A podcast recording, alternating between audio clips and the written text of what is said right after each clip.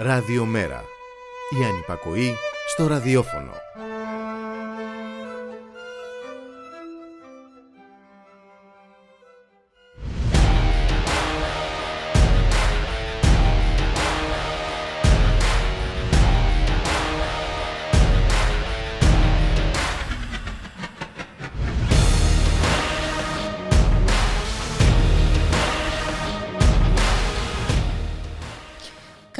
Έκπληξη από την παρουσία του Κυριάκου Μητσοτάκη στη Διεθνή Έκθεση Θεσσαλονίκης. Μια επικοινωνιακή διαδικασία έτσι κι αλλιώς αποδυναμωμένη από την επανάληψη των δεσμεύσεων που χάνονται συνήθως στη διαδρομή προς το Μαξίμου.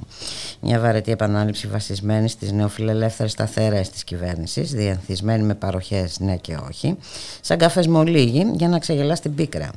Αν περίμενε κάποιος με καλύτερες δόσεις που θα πιστοποιούσαν ότι ο Πρωθυπουργός έχει επίγνωση και της πραγματικότητας των άλλων και όχι μόνο της δικής του, έχει κάνει λάθος εκτιμήσεις για το ποιος είναι ο Πρωθυπουργός, ποιους εκπροσωπεί και ποιου θέλει να εξυπηρετήσει. Τα σχολεία ανοίγουν σήμερα και όλα είναι χειρότερα με την ανεμελιά της ηλικίας να δοκιμάζεται από την πραγματικότητα που έχουν φτιάξει για τα παιδιά οι μεγάλοι και βέβαια σταθερό το στασίδι των παπάδων στο πρώτο κουδούνι.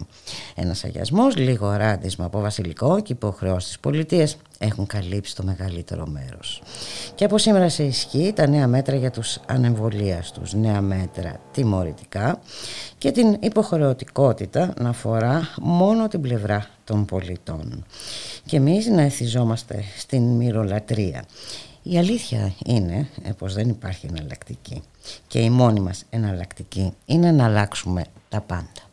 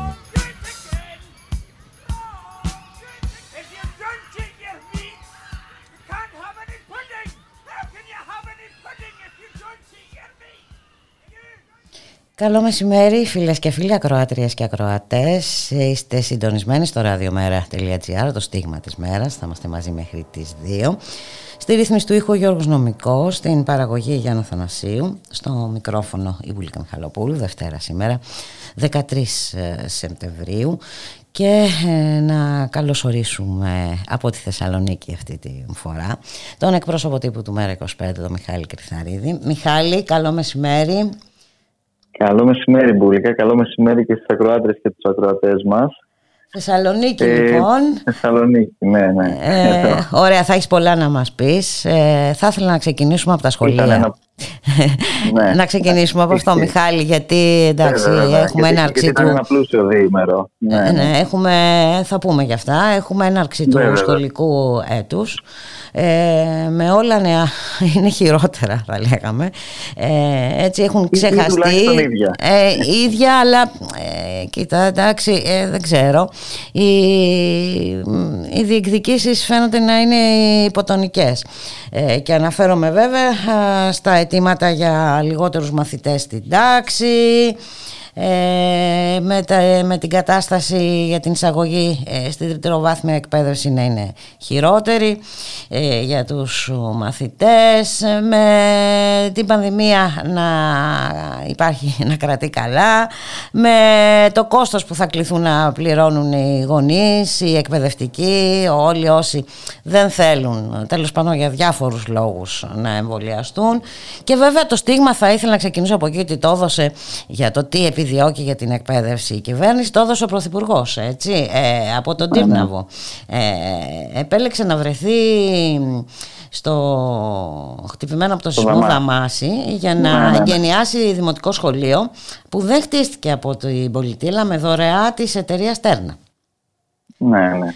Η οποία εταιρεία Τέρνα είναι και ένας από τους βασικούς αυτή τη στιγμή έτσι, αναδόπους σε διάφορες ε, ανεμογεννήτριες, σε δρόμους, γενικά είναι ένας από τους ε, εθνικούς εργολάβους πλέον. Για τις ε, ανεμογεννήτρες που μας είπε ο Πρωθυπουργός ναι. ότι είναι το μέλλον και δεν δίστασε ε, να συνδέσει αυτούς που αντιδρούν στον εμβολιασμό με αυτούς που αντιδρούν ναι, ναι. στις ανεμογεννήτριες. Ακριβώς, ακριβώς. Ε, κατα, καταρχάς έτσι να, να, να ευχηθώ και εγώ έτσι καλή ε, σχολική χρονιά σε, σε όλους και όλους τους ε, μαθητές και τις μαθήτριες, τους εκπαιδευτικούς, αλλά και τους γονείς, έτσι, όλους τους εμπλεκόμενους ε, στην ε, μαθησιακή και εκπαιδευτική διαδικασία.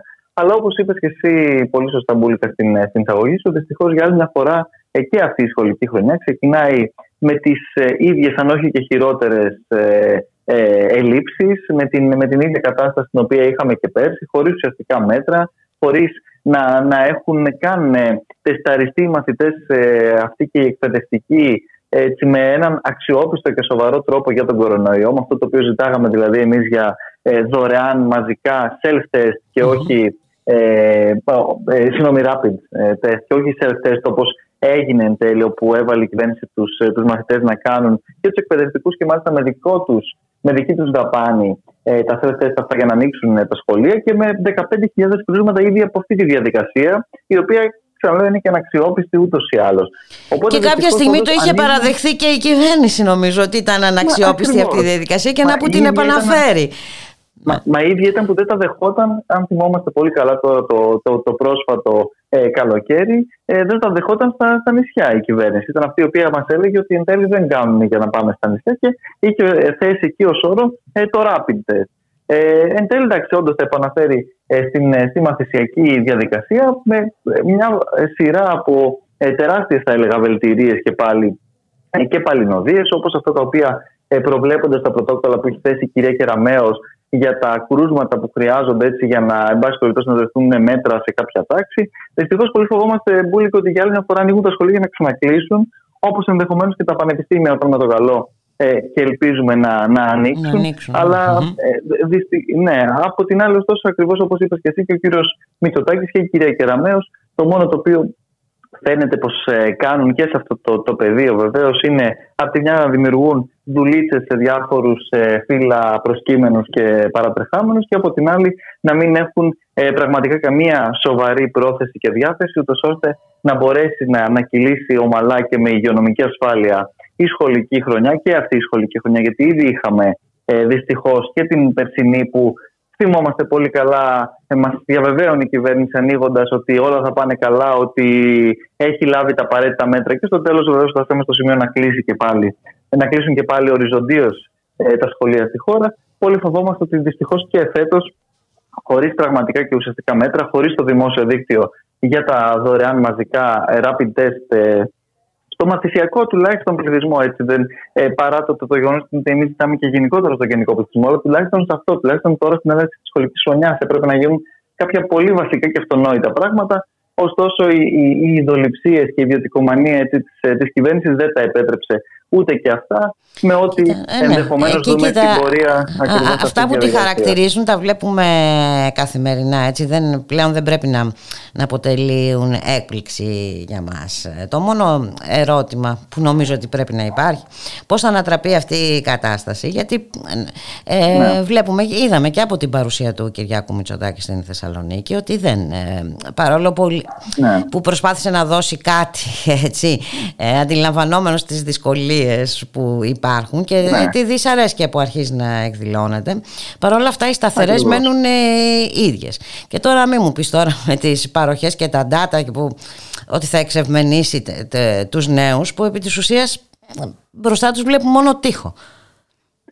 Ε, κα, καταρχάς ε, είναι και εξαιρετικά αν θέλεις πολύ υποκριτικό και εξοπλιστικό αυτό το οποίο γίνεται διότι να θυμίσουμε εδώ ότι τους ίδιους νέους, του οποίους υποτίθεται τώρα προσπαθεί να καλοπιάσει και του οποίους υποτίθεται δείχνει έγνοια τώρα ο κ. Μητσοτάκης και η κυβέρνησή του, είναι οι ίδιοι νέοι, τους οποίους είχε στοχοποιήσει και με την πανδημία, αλλά ακόμα και πριν την πανδημία, με την ανομία στα πανεπιστήμια, με όλα αυτά τα οποία πολύ καλά θυμόμαστε, με, με τους ξυλοδαρμούς, τους οποίους ε, υπέστησαν σε πλατείες, σε πάρκα, σε δρόμους, σε πανεπιστήμια και το καθεξής και βεβαίως με την τεράστια προσπάθεια κατασυκοφάντησης από τα μέσα του, έτσι, από τα μέσα της λίστας ε, του κυρίου Πέτσα ε, και όχι μόνο και υπήρξε μια γενικότερη, θα λέγαμε, ε, στρατηγική επιλογή της κυβέρνησης, τουλάχιστον στη διετία που, που μας πέρασε, να, να στοχοποιεί διαρκώς και να επιτίθεται στην νεολαία. Τώρα έρχεται ο κ. Μητσοτάκης με το 150 τις προσπάθειες εξαγοράς το, το καλοκαίρι με megabytes και gigabytes και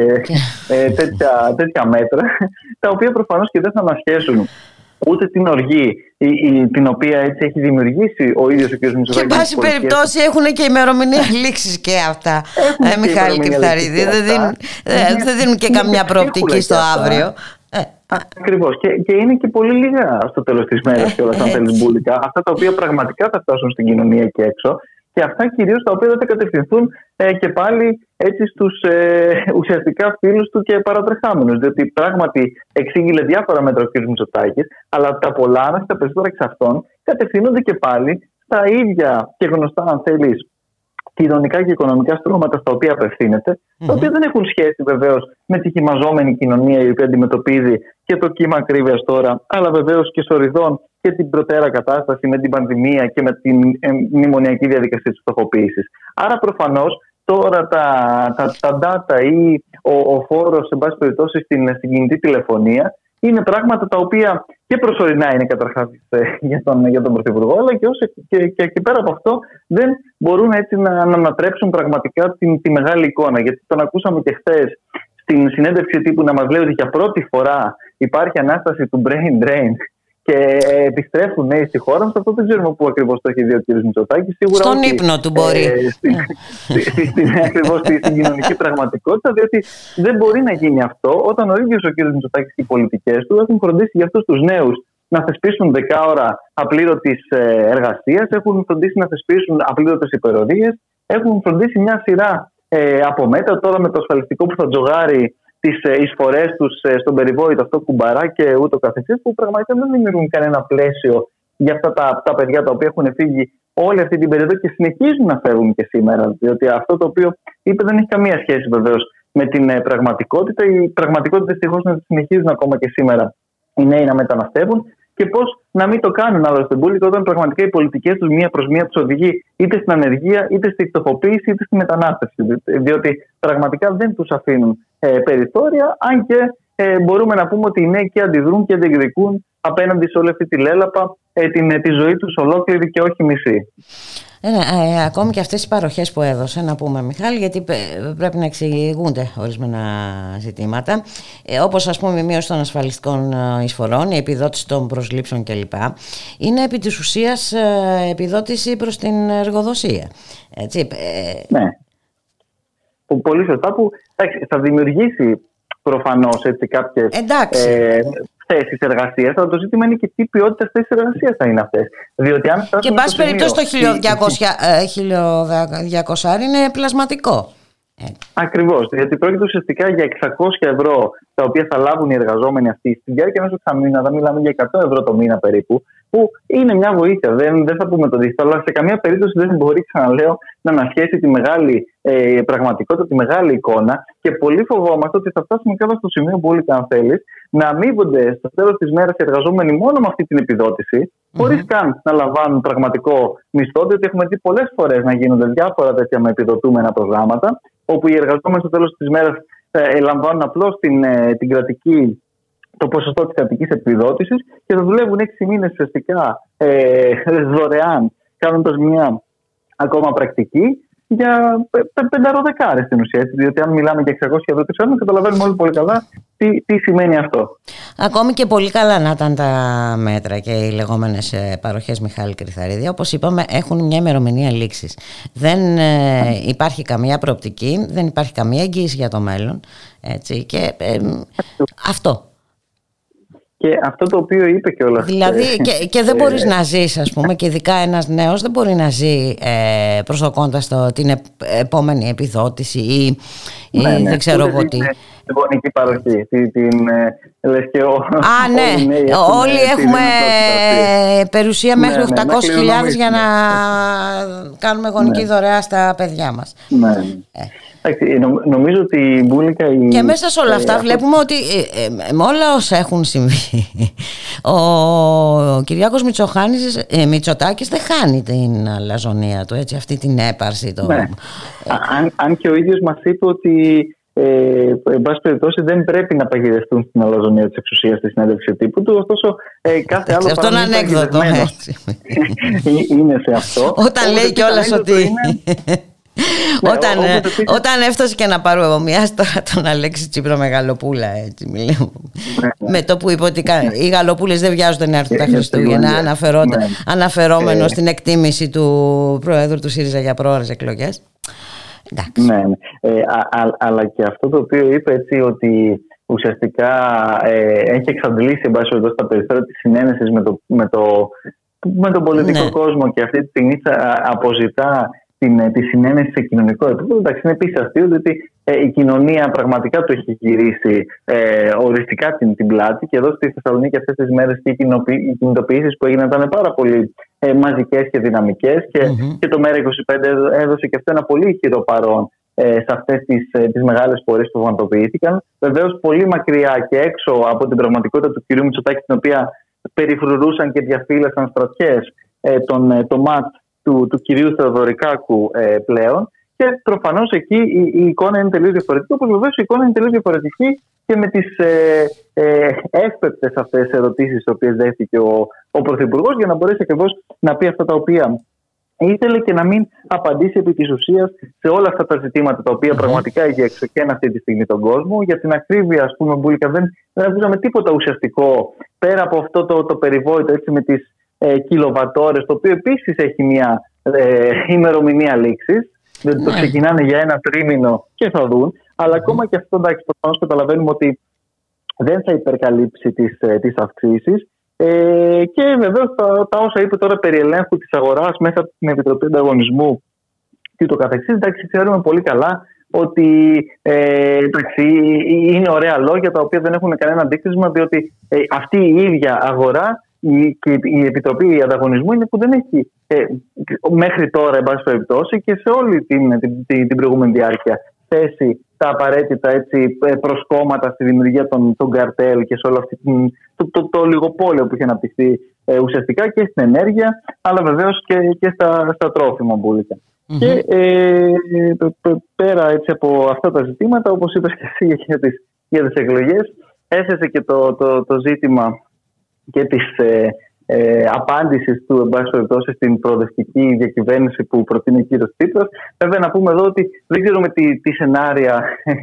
έχει στο μυαλό του ο κύριος Τζοτάκη. Πάντως, είναι πιο, πιο πιθανό το, το σενάριο της δικής του συγκυβέρνησης με τον, με τον κύριο Τσίπρα. Κάτι το οποίο φαίνεται πως γενικότερα διάφοροι αποζητούν ε, από τις ε, Βρυξέλλες και όχι μόνο. Ε, καλά. Αυτά τα σενάρια μας είναι γνωστά από το ναι. παρελθόν. Ναι. Ακριβώς.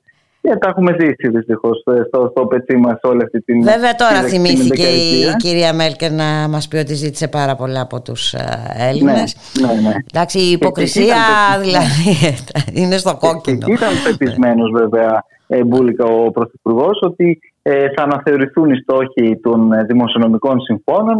ότι σε κάθε περίπτωση η χώρα θα επιστρέψει στα πλεονάσματα. Δηλαδή, ξέρουμε πολύ καλά τι, τι σημαίνει αυτό ε, για, την, για την κοινωνία και ακριβώς ε, τι, τι, τι, θα συνεπάγεται αυτό με, με νέα μέτρα ε, και ούτω καθεξής. Και, ναι και είναι ε, εντυπωσιακό που δεν ακούσαμε τίποτα, καμία ερώτηση για αυτά τα θέματα, ε, Μιχάλη Κρυθαρίδη. Ναι, Βέβαια, εντάξει, εδώ και καιρό δεν πρέπει να μας προκαλεί ούτε και αυτό έκπληξη, αλλά ναι, ναι. εντάξει, κάπου, κάπου έλεος.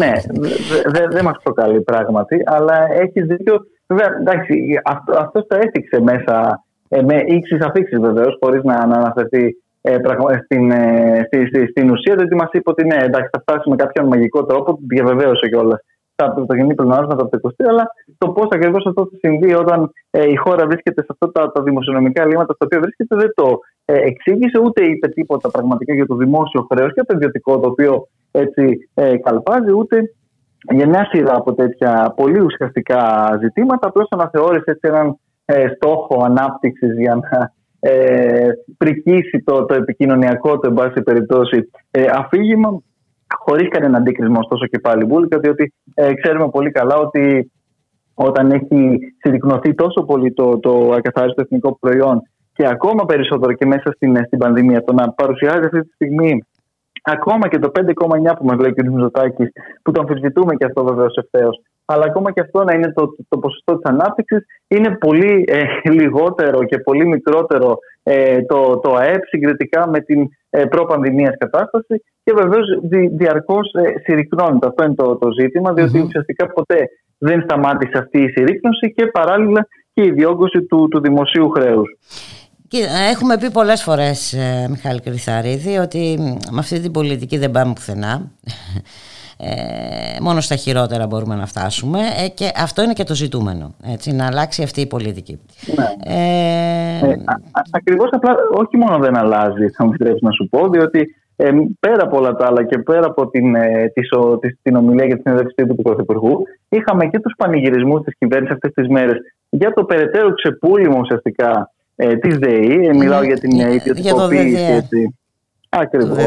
Όπου μιλάμε αυτή τη στιγμή για την ιδιωτικοποίηση των δικτύων, όπου ε, για, το, το, το, αυτό το οποίο συμβαίνει δηλαδή είναι ότι πάμε το, το φυσικό μονοπόλιο των δικτύων, κάτι που είναι και εθνικής ε, στρατηγικής, αν θέλεις, σημασίας, τα δίκτυα, τα δίκτυα ενέργειας και το καθεξής, αλλά ακόμα και αυτά πηγαίνουμε να τα. Ε, μάλλον τα, έχουμε, ε, τα, τα ξεπουλάμε. Mm-hmm. Όπως έκανε και με τα δίκτυα ίδρυυση. Ε. Μην, μην τα ξεχνάμε. Τώρα το καλοκαίρι πέρασε και αυτό. Τη ναι, ναι. Με, με πανηγυρισμούς και όλα τη στιγμή που ήδη ο καταναλωτής ουσιαστικά μπορεί να πληρώνει το μάρμαρο και τις συνέπειες της ε, όλης της προσπάθειας ιδιωτικοποίησης της ΔΕΗ και με τον ΑΔΜΙΕ και με όλα όσα έχουμε δει, όχι μόνο από αυτή βεβαίως την κυβέρνηση και από την προηγούμενη κυβέρνηση ε, του, του, του ΣΥΡΙΖΑ και του κυρίου Τσίπρα, όπως λέγαμε και τις ε, προάλλες, ήταν και αυτή που δημιούργησε και το χρηματιστήριο ενέργειας, το οποίο δεν θα διαφύλασε το, το ρεύμα ως δημόσιο και ως κοινωνικό αγαθό, διότι ξέρουμε πολύ καλά τι σημαίνει όταν μπαίνει η, η αγοραία λογική στα διάφορα αγαθά και ιδιαίτερα ακόμα περισσότερο η χρηματιστηριακή λογική των ε, χρηματαγορών και το καθεξής. Και θα ήθελα να κλείσουμε Μιχάλη Κρυθαρίδη για το θέμα της υποχρεωτικότητας. Έτσι. Σήμερα έχουμε σε ισχύ τα ναι. νέα μέτρα. Ε, αυτό που θα ήθελα να επισημάνω είναι ότι έχουμε φτάσει σε ένα σημείο ε, να μιλάμε μόνο ε, για τους ανεμβολίαστους, να υπάρχει μια ε, έτσι, πώς να το πω, διαμάχη μεταξύ των ναι. πολιτών, να μιλάμε για υποχρεωτικότητα και, και να έχουμε βάλει στην άκρη τι είναι να ξεχαστεί ότι η υποχρεωτικότητα της ε, κυβέρνησης ε, και της πολιτείας δεν έχει εφαρμοστεί ποτέ. Δηλαδή, ε, καλό είναι να θυμίζουμε τι δεν έκανε όλα αυτά για τα οποία ήταν υποχρεωμένη έτσι, ε, από το ρόλο της αυτή η κυβέρνηση για να προστατεύσει τη δημόσια υγεία. Τι δεν έκανε. Ακούμε και ψέματα για καλή συνεργασία με τον ιδιωτικό τομέα όταν ξέρουμε πάρα πολύ καλά ότι κανένα ιδιωτικό θεραπευτήριο ναι, ναι. δεν έχει ε, νοσηλεύσει ασθενείς με COVID. Ε, ναι, ναι. Δηλαδή σε κανένα επίπεδο οι υποχρεώσεις της ε, κυβέρνησης δεν έχουν ε, εφαρμοστεί. Μιχάλη Κρυθαρίδη και καλό είναι να το θυμόμαστε και να το ναι, επισημαίνουμε κάθε φορά και να μην, τελικά να μην τα καταφέρει ας πούμε, να, να επικεντρωνόμαστε πάλι στην ατομική ευθύνη. Έχεις απόλυτο δίκιο σε αυτό, Μπούλικα. Διότι αυτή τη στιγμή τον κύριο Μισοτάκη και από σήμερα και όλος ακριβώς που ξεκινάει ένα ακόμα στάδιο, ένα παραπέρα στάδιο μάλλον στην ε, ε, επιχείρηση αυτή την οποία προσπαθεί να κάνει με το διχασμό ουσιαστικά της, ε, της κοινωνίας και με όλη αυτή την, την, προσπάθεια έτσι να δημιουργήσει ένα, ένα νέο ουσιαστικά κοινωνικό αυτοματισμό ότι το, το, το ουσιαστικό και το σημαντικό το οποίο δεν πρέπει να ξεχνάμε έτσι πέρα από αυτά τα οποία ακριβώς ζητάμε και ζητούσαμε για μια σειρά από μέτρα, για τα, για τα, για τα τεστ, έτσι, για, το, για τα μέσα μεταφοράς, για την ενίσχυση του Εθνικού Συστήματος Υγείας, για όλα αυτά τα οποία δηλαδή δεν έγιναν ακριβώς όπως πολύ σωστά λες. Και εκεί οι ευθύνες της ε, της κυβέρνησης ε, είναι τεράστιες ε, και δεν πρέπει να μείνουμε ακριβώς μόνο στο ζήτημα του, του, του εμβολιασμού, ακόμα και αυτή τη στιγμή, διότι δεν πρέπει επίσης να ξεχνάμε ότι η κυβέρνηση εγκληματεί τη στιγμή που λέει και ακόμα και στους εμβολιασμένους έτσι να μην ε, κάνουν τεστ, να μην ελέγχονται. Διότι αυτό το οποίο ξέρουμε. Γιατί γνωρίζουμε ότι, ότι μπορεί να νοσήσουν ε, και, ε, και να μεταδώσουν και όλα στον ιό και οι εμβολιασμένοι. Έτσι ακριβώς. Και ε, η ποιότερα βεβαίως σε μικρότερο βαθμό εννοείται, αλλά σε κάθε ναι. περίπτωση συνεχίζει. Σε κάθε περίπτωση δεν πρέπει να συνεχίζονται τα τεστ. Σε κάθε περίπτωση δεν πρέπει να γίνεται η χνηλάτιση. Οπωσδήποτε και μάλιστα και, και τεστ τα οποία δεν θα είναι έτσι. Ε, ε, αυτό, αυτή η απάτη, αυτή η φενάκη έτσι, των, των self-test του, την οποία προσπαθεί ε, να επιδοτήσει ή, ο Η η επιπληρωμή. Δηλαδή αυτός είναι ένας κοινός εκβιασμός. Ναι, ναι.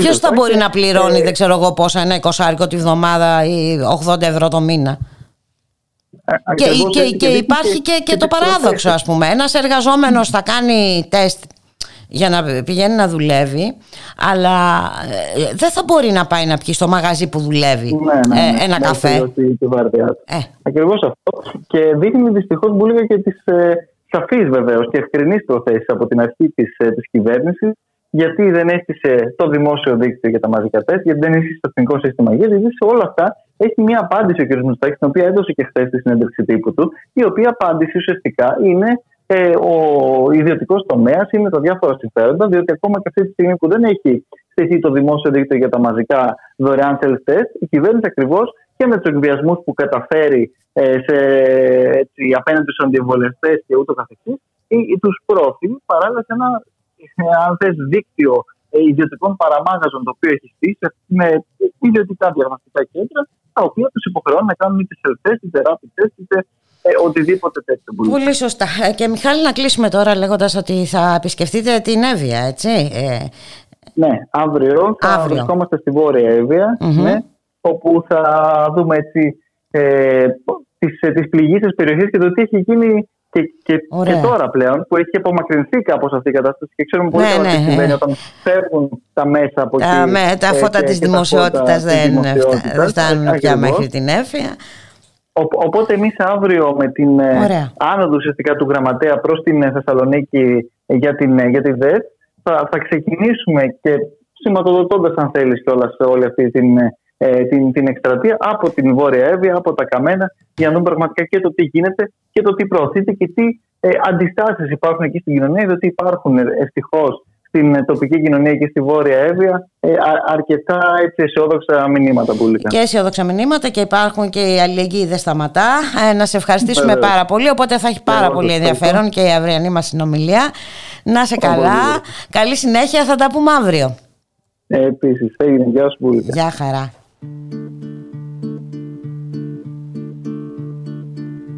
Once upon a time there was a tavern where we used to raise a glass or two. Remember how we'd laugh away the hours, thinking of the great things we would do. Then those busy years went rushing by us, lost our starry notions on the way. If by chance I'd see you in the tavern We'd smile at one another and we'd say,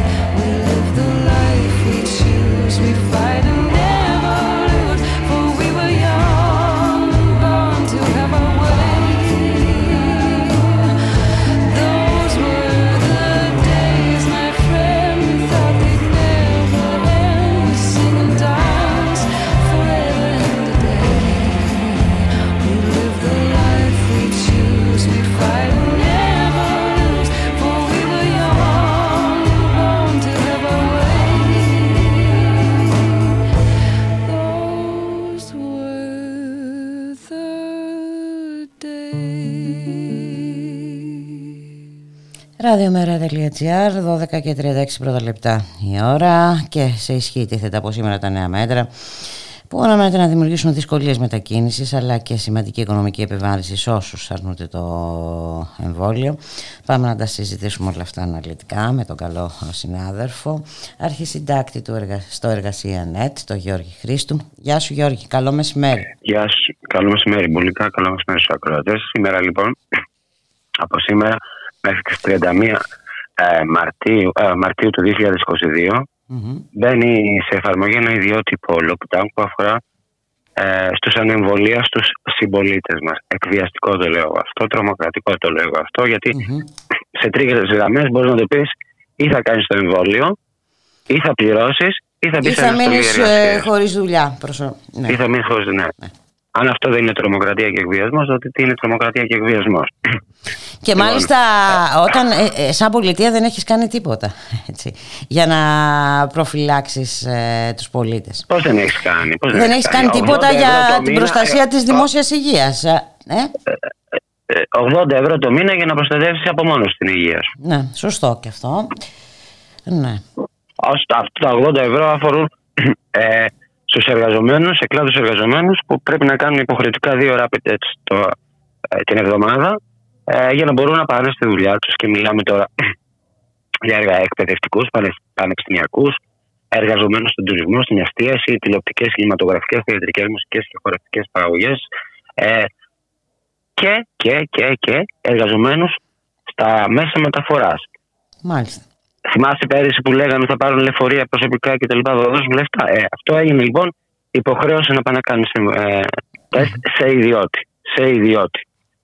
Όχι σε δημόσια δομή. Αυτή η Ε, παροχή- να μην η ενισχύσουμε παροχή- και τη δημόσια δομή, πώς θα γίνει τώρα. Σε- Δεν είναι αυτό το δηλαδή- ζητούμενο εξάλλου. Ε, Γιώργο, αυτό νομίζω είναι φανερό. Με... Δηλαδή είναι κουραστική επανάληψη. Έτσι. Η κυβέρνηση, τις προθέσεις της τις ε, ξέρουμε. Εδώ Έχει ο δίκιο, Κυριάκος ναι, Μητσοτάκης επέλεξε ε, να παραστεί σήμερα πρώτη μέρα των σχολείων σε ένα, στην Θεσσαλία. Έτσι ένα σχολείο στη, στον Στην Τέρνα, Τύρναβο. λες, το σχολείο της Ναι, Τέρνα, ναι, λες. μπράβο. Που χτίστηκε με ε, δωρεά ιδιωτικής εταιρείας. Με, σε Την ένα ώρα- σχολείο την ώρα ιδιωτικής τώρα, ξέρεις, και το πρωτοβουλίας. Αναφέρεις, Την ώρα που στη Θεσσαλονίκη, στο αν θυμάμαι καλά, στο 31ο γυμνάσιο Θεσσαλονίκης, πήγε μια καθηγήτρια Νίκη στην Καγκελόπορτα και της έπεσε πάνω και την καταπλάκωσε και παθεδιάστηκε και είναι στο νοσοκομείο. Α, ναι. Ω, Ναι. Μάλιστα, δεν το ήξερα αυτό. Ναι, έγινε αυτό. Ε, ε, ε, ε, εξήγηλα την ανάπτυξη όπως θυμάσαι και η ανάπτυξη ήταν αυτή. Κα- ε, Ένα τέτοιο πράγμα είναι η ανάπτυξη για μας. Μια καγκελόπορτα που πέφτει πάνω μας για, το- για τους εργαζομένους και τα πλατιά λαϊκά στρώματα. εννοώ. Αυτή είναι η Ε, ανάπτυξη του ναι, το, Μητσοτάκη. ε, το λες πολύ λαφυρά, πολύ σωστά. Να έτσι ξαναρθούμε. δεν είναι. Έτσι ακριβώς είναι. Ε, να πάμε λίγο, να είπαμε λοιπόν για τα μέτρα. Έτσι. Λοιπόν, ε, να σου πω λίγο για τα μέτρα.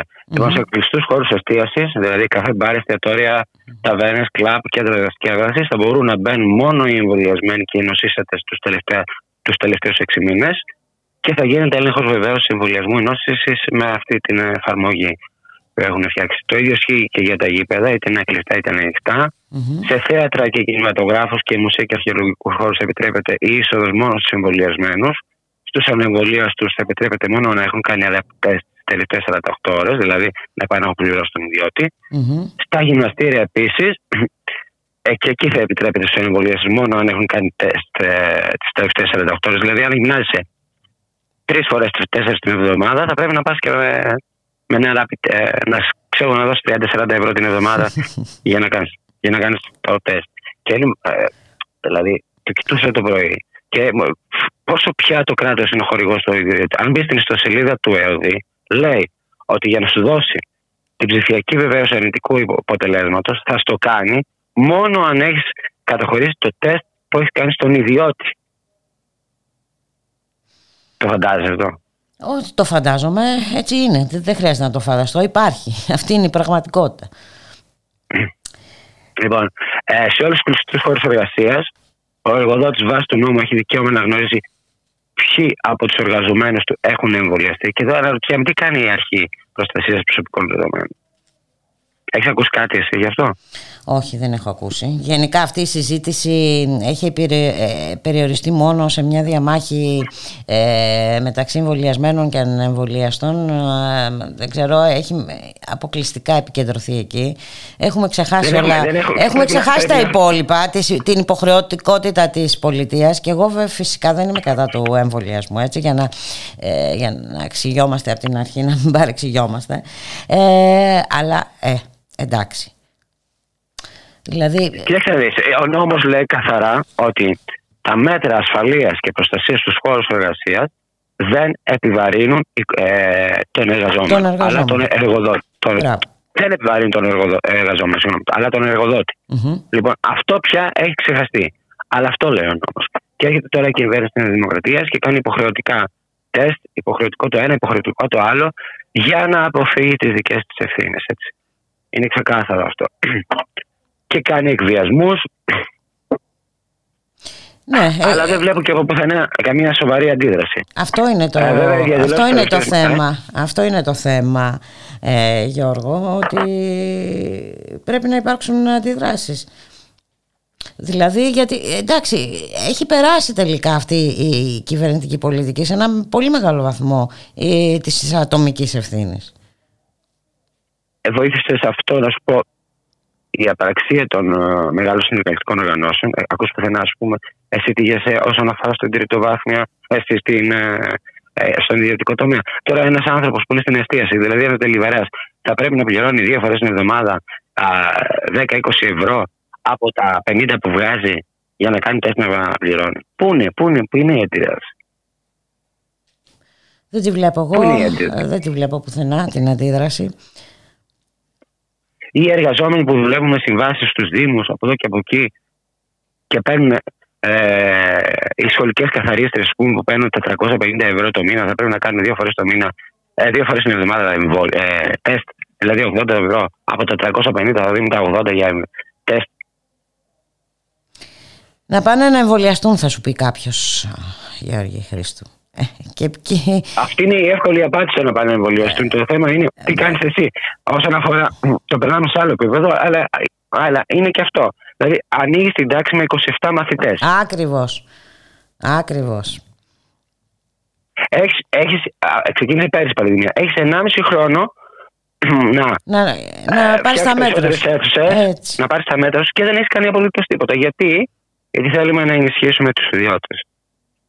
Και το λένε ξεκάθαρα, δεν δεν ποτέ. Ναι, όχι, Καθόλου. εντάξει, είναι, νομίζω είναι, δεν υπάρχει ε, καμία Και σε, αμφιβολία αυτό, γι' και, σε αυτό. αυτό, και σε αυτό βοηθάει και ο ΣΥΡΙΖΑ. Ε, και ήταν αυτό που ήταν ξεκάθαρη χθες. Η σπόντα, αλλά δεν κατάλαβα πουθενά να υπάρχει αντίδραση. Το Μητσοτάκι που έλεγε ότι ε, το ρωτήσαν για τη ζήτηση στην υγεία. Ε, αν θα υπά- ε, δεν υπήρξαν, του λέει, δεν χτυπήσαν οι πολύ τα τύπανα του πολέμου, του, του είπαν. Ε, το ρωτήσαν ε, στα εργασιακά, όπως λέγατε πέρυσι στη Θεσσαλονίκη. Ε, με τη, με τη ζήτηση τι θα γίνει στην υγεία; Θα χτυπήσουν τα τύμπανα του πολέμου. Και απαντάει, δεν χτυπήσαν τα, τα τύμπανα του πολέμου στα εργασιακά τόσο δυνατά, γιατί ο ΣΥΡΙΖΑ ψήφισε κάποιες από τι διατάξεις. Βοήθησε δηλαδή. Μάλιστα. Αυτή είναι η- η αντίδραση. Για να μην νομίζουμε ότι ο ΣΥΡΙΖΑ κάνει την πολίτευση. Ε, ναι, αυτή είναι, αυτή είναι μια άλλη τάξη συζήτηση που θα πρέπει να την κάνουμε και αυτή κάποια στιγμή. Ε, Ανοίξανε και τα σχολεία έτσι με τους εκπαιδευτικούς. Είπαμε πρέπει να προσφέρουν στι σχολικές μονάδες ε, με επίδειξη ε, πιστοποιητικού εμβολιασμού ή νόσησης και αυτή δύο φορές την εβδομάδα τεστ. Ε, τι άλλο θέλω να πούμε; τίποτα. Αυτά. Και οι φοιτητές. Νομίζω- Τώρα βάζεις τους φοιτητές. Ε, δεν ξέρουμε τι γίνεται. Ε, τα πανεπιστήμια τι θα γίνει, δεν, ε, ε, δεν ξέρουμε. Θα ανοίξουν από ό,τι καταλαβαίνω. Για, και γιατί Θα ανοίξουν. είναι υποχρεωτικά για τους φοιτητές ε, δύο rapid test τη βδομάδα, έτσι. Δύο rapid test. Ναι, ναι, ναι. Μάλιστα. Δηλαδή, φαντάσου τώρα να είσαι εργαζόμενος, να πρέπει να πληρώσεις τα δικά σου τα rapid test, να πληρώσεις και του παιδιού σου. Είναι οικονομική εξαθλίωση αυτό ή δεν είναι; Ε, Κοίτα, α- αυτό σε συνδυασμό και με όλα τα υπόλοιπα δεν είναι μόνο εξαθλίωση. Είναι οικονομική ανυπαρξία, δηλαδή για σένα. Αυτά. Ναι. Έτσι ακριβώς. Να σε ευχαριστήσουμε πάρα πολύ Γιώργη. Να είσαι καλά. Καλή συνέχεια, καλό απόγευμα.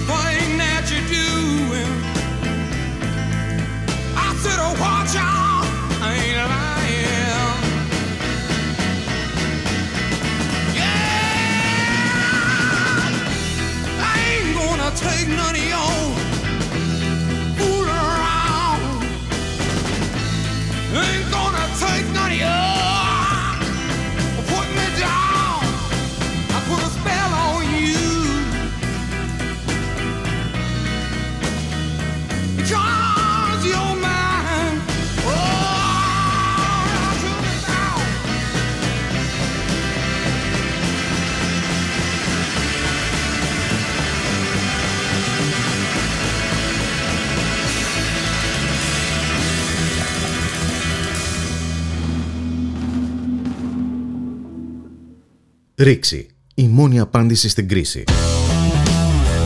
Εκδήλωση της νεολαίας του Μέρα 25 την Τετάρτη 15 Σεπτεμβρίου στις 8 μετά μεσημβρίας στο Θέατρο των Εποχών στην παραλία Θεσσαλονίκης. Ανοιχτή συζήτηση για την παιδεία, το περιβάλλον, την εργασία με το γραμματέα του Μέρα 25 Γιάννη Βαρουφάκη, τους βουλευτές Μαρία Πατζίδη και Κρήτον Αρσένη και το Θωμά Αχταρίδη. Θα ακολουθήσει συναυλία με τους Blues Wire και Nick and the Backbone την Τετάρτη 15 Σεπτεμβρίου στο Θέατρο των Εποχών στην παραλία Θεσσαλονίκης στις 8 μετά μεσημβρίας. Νεολαία Μέρα 25.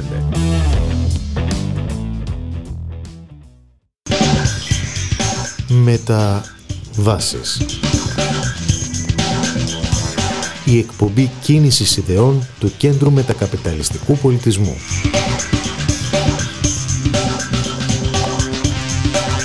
Κάθε Τετάρτη από τις 4 έως τις 5 και μισή το απόγευμα από το Ράδιο Μέρα.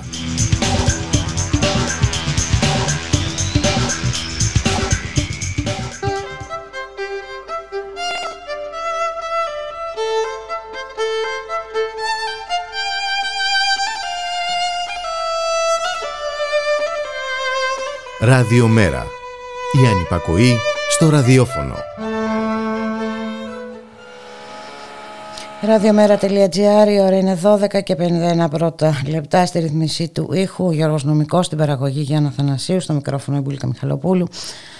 Ανοίγουν λοιπόν σήμερα τα σχολεία, έναρξη της σχολικής ε, χρονιάς με πολλά από τα προβλήματα ε, να μην έχουν επιληθεί, να παραμένει η ίδια κατάσταση, με μαθητές να παραμένουν 25 να την ε, ανατάξει, να βλέπουμε και νεαρά ε, παιδάκια προσχολικής ηλικίας ε, σε κοντέινερς. Πάμε όμως ε, στην Εύβοια, στη σκληρά δοκιμασμένη από τις πυρκαγιές ε, το καλοκαίρι ε, Εύβοια, να δούμε ε, πώς α, υποδέχθηκαν τη νέα σχολική χρονιά εκεί μαθητές και εκπαιδευτικοί. Να καλωσορίσουμε την κυρία Χαρανίκα, είναι πρόεδρος της ΕΛΜΕ Εύβοιας. Γεια σας, καλό σας μεσημέρι. Καλό μεσημέρι.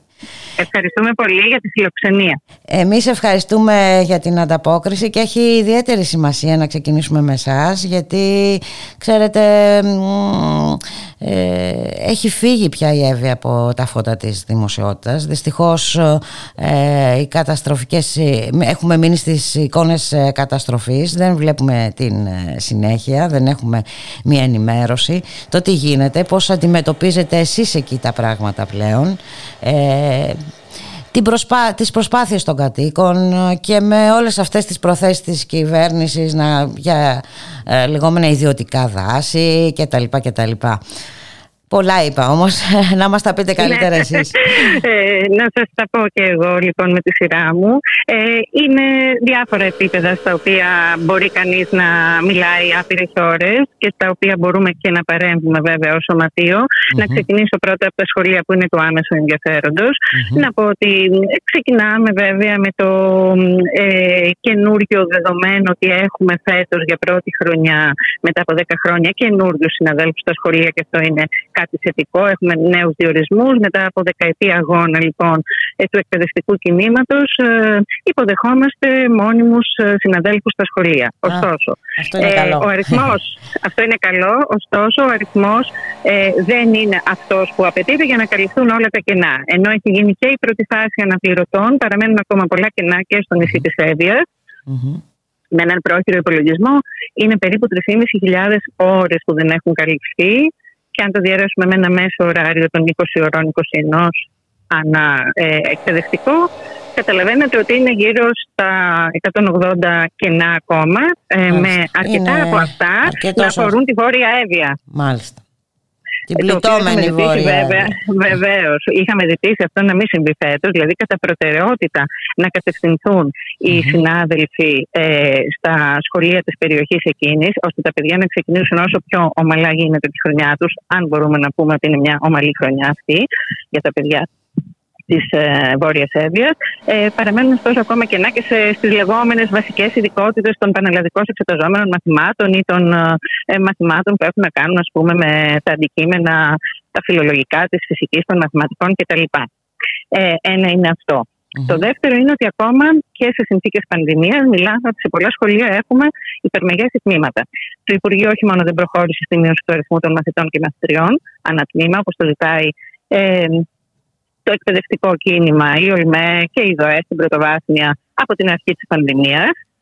Αλλά αντιμετωπίζουμε φέτος το φαινόμενο να έχουμε 27 έως και 30 μαθητές σε αρκετέ μάλιστα. περιπτώσεις. Ακόμα χειρότερα δηλαδή από τους 25. Ακόμα χειρότερα και ε, με πολλά ολιγομελή να μην εγκρίνονται σε ειδικότητες, ας πούμε, επαγγελματικών ηλικίων ή σε, στις κατευθύνσεις των γενικών ηλικίων που αναγκαστικά στα μικρά σχολεία ο αριθμός είναι μικρός, δεν εγκρίνονται τμήματα ακόμα και δίπλα στη Χαλκίδα. Ε, σε λύκεια ε, με αποτέλεσμα οι μαθητές να πρέπει να αλλάξουν κατεύθυνση ή ειδικότητα ή να πρέπει να μετακινηθούν σε άλλο σχολείο σε μια πολύ κρίσιμη χρονιά ε, για, την, ε, για το μέλλον τους που θα πρέπει να είναι ήρεμα και με ένα ασφαλές και κανονικό περιβάλλον. Μάλιστα. Αυτά, αυτά είναι έτσι τα πρώτα δεδομένα. Ε, από... Και επειδή και έξω- και- Ναι, ναι. Τα, τα σχολεία έχουν καταστραφεί σχολεία από την ε, πυρκαγιά; Ε, σχολεία καταστραμμένα από την πυρκαγιά ευτυχώς δεν είχαμε. Α. Είχαμε ε, ε, περιφερικά να έχουν υποστεί βλάβες κάποια σχολεία στη Βόρεια Εύβοια, δηλαδή στους προάβλου χώρους, στα υπόστεγα, σε κάποιες αποθήκες, ε, οι οποίες ζημιές και με την κινητοποίηση των ε, διευθυντών και διευθυντριών και των συλλόγων γονέων και κυδεμόνων ε, αποκαταστάθηκαν Έχουν και με τη αποκατασταθεί. συνδρομή της ΕΛΜΕ ναι, έγιναν κάποιες δεντροφυτεύσεις ε, στους προάβλους χώρους ώστε το περιβάλλον να είναι όσο το δυνατόν πιο πράσινο, να μην φαίνονται τα καμένα τουλάχιστον. Και είμαστε σε μια διαρκή επικοινωνία και με τις σχολικές κοινότητες, ακόμα και τις πρωτοβάθμιες αλλά και τις δευτεροβάθμιες που είναι της ευθύνης μας.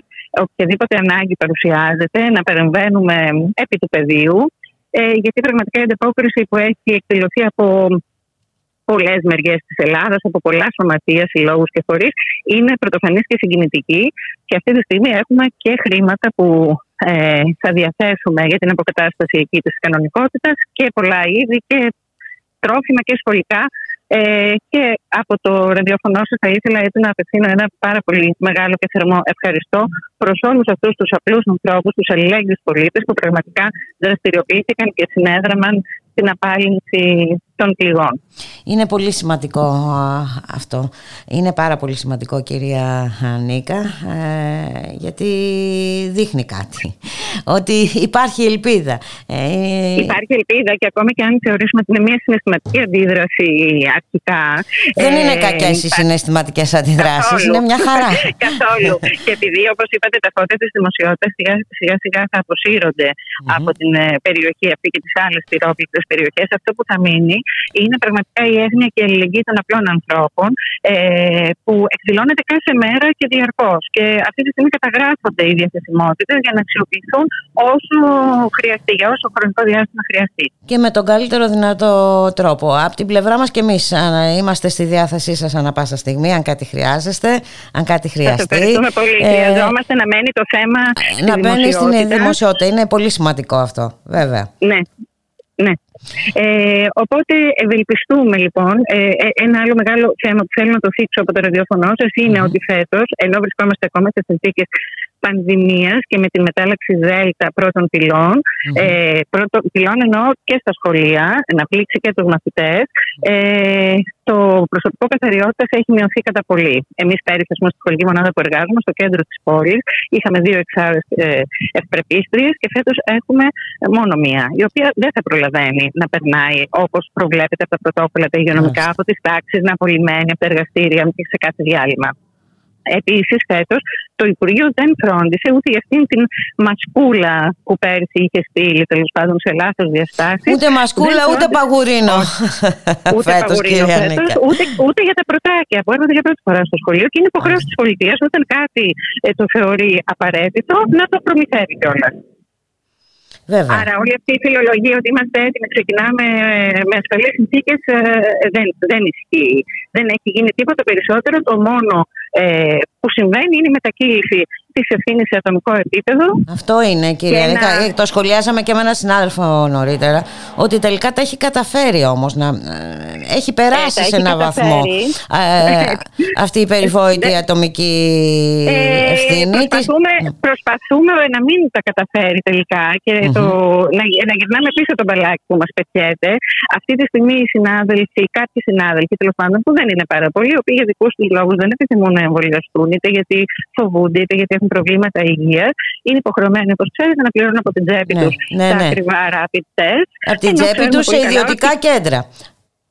Σε ιδιωτικά κέντρα, ενώ ξέρουμε πολύ καλά ότι και, και οι εμβολιασμένοι. Εγώ είμαι εμβολιασμένη και είμαι υπέρ του εμβολιασμού και το λέω παντού στο δημόσιο λόγο, ε, ότι το εμβόλιο είναι ένα όπλο της επιστήμης και πρέπει να αξιοποιείται προς την κατεύθυνση, ας πούμε, της ανοσίας της αγέλης και είναι ένα δείγμα κοινωνικής ευθύνης. Ωστόσο, δεν θα βάλουμε απέναντι τους συναδέλφους για τους δικούς τους λόγους, όπως είπα, δεν επιθυμούν να εμβολιαστούν.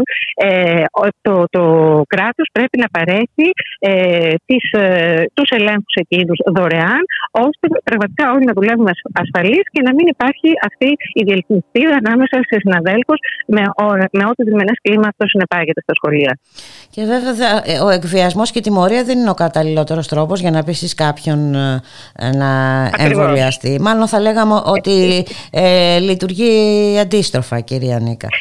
ε, ε, ε, λειτουργεί αντίστροφα. Εμείς ζητάμε, ε, ζητάμε υγειονομικούς ε, ελέγχους Ελέγχους. και ε, ε, ενημέρωση με βάση τα επιστημονικά τεκμήρια από τον ΕΟΔΗ ή από τους συλλόγους τους ιατρικούς να περάσουν από τα σχολεία και να προσπαθήσουν να εξηγήσουν, να πείσουν, να αδέλφοι που έχουν ακόμα τους ενδιασμούς τους. Καμία ιατρική πράξη δεν μπορεί να επιβάλλεται. Έτσι. Είναι, είναι στην, ε, στην ηθική αυτό της ιατρικής επιστήμης, δεν μπορεί να επιβάλλει ιατρική πράξη σε άνθρωπο έτσι, παρά τη θέλησή του.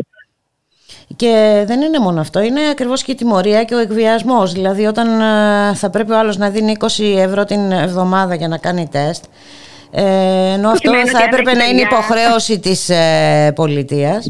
Ε, Ε, και αν έχει παιδιά φοιτητές επίσης, αυτό Δηλαδή, δεν πλησιάζει. μπράβο. Αν είναι δύο συνάδελφοι το εκπαιδευτικοί και κονδύλι δείτε, ανεβαίνει η- πάρα η- πολύ. Η- Θα μου πείτε, δεν χρειάζεται και ο κάθε άνθρωπος να, να έχει ένα μερίδιο ευθύνης. Ναι, αλλά όταν οι μαθητές μπορούν να εισέρχονται στα σχολεία με το self-test και αυτό να είναι αρκετό, εγώ δεν βλέπω το λόγο γιατί δεν είναι αρκετό το ίδιο πράγμα και για τους εκπαιδευτικούς. Από τη στιγμή που το εμβόλιο παρέχεται πια και για τα παιδιά. Λοιπόν, έχουμε πολλές αντιφατικές λοιπόν, πληροφορίες, ε, που αντί να πείσουν τον κόσμο, τον εξαγριώνουν και έχουμε τα αντίθετα αποτελέσματα αυτά, από αυτά που προσδοκά και η επιστημονική κοινότητα και η πολιτική ηγεσία.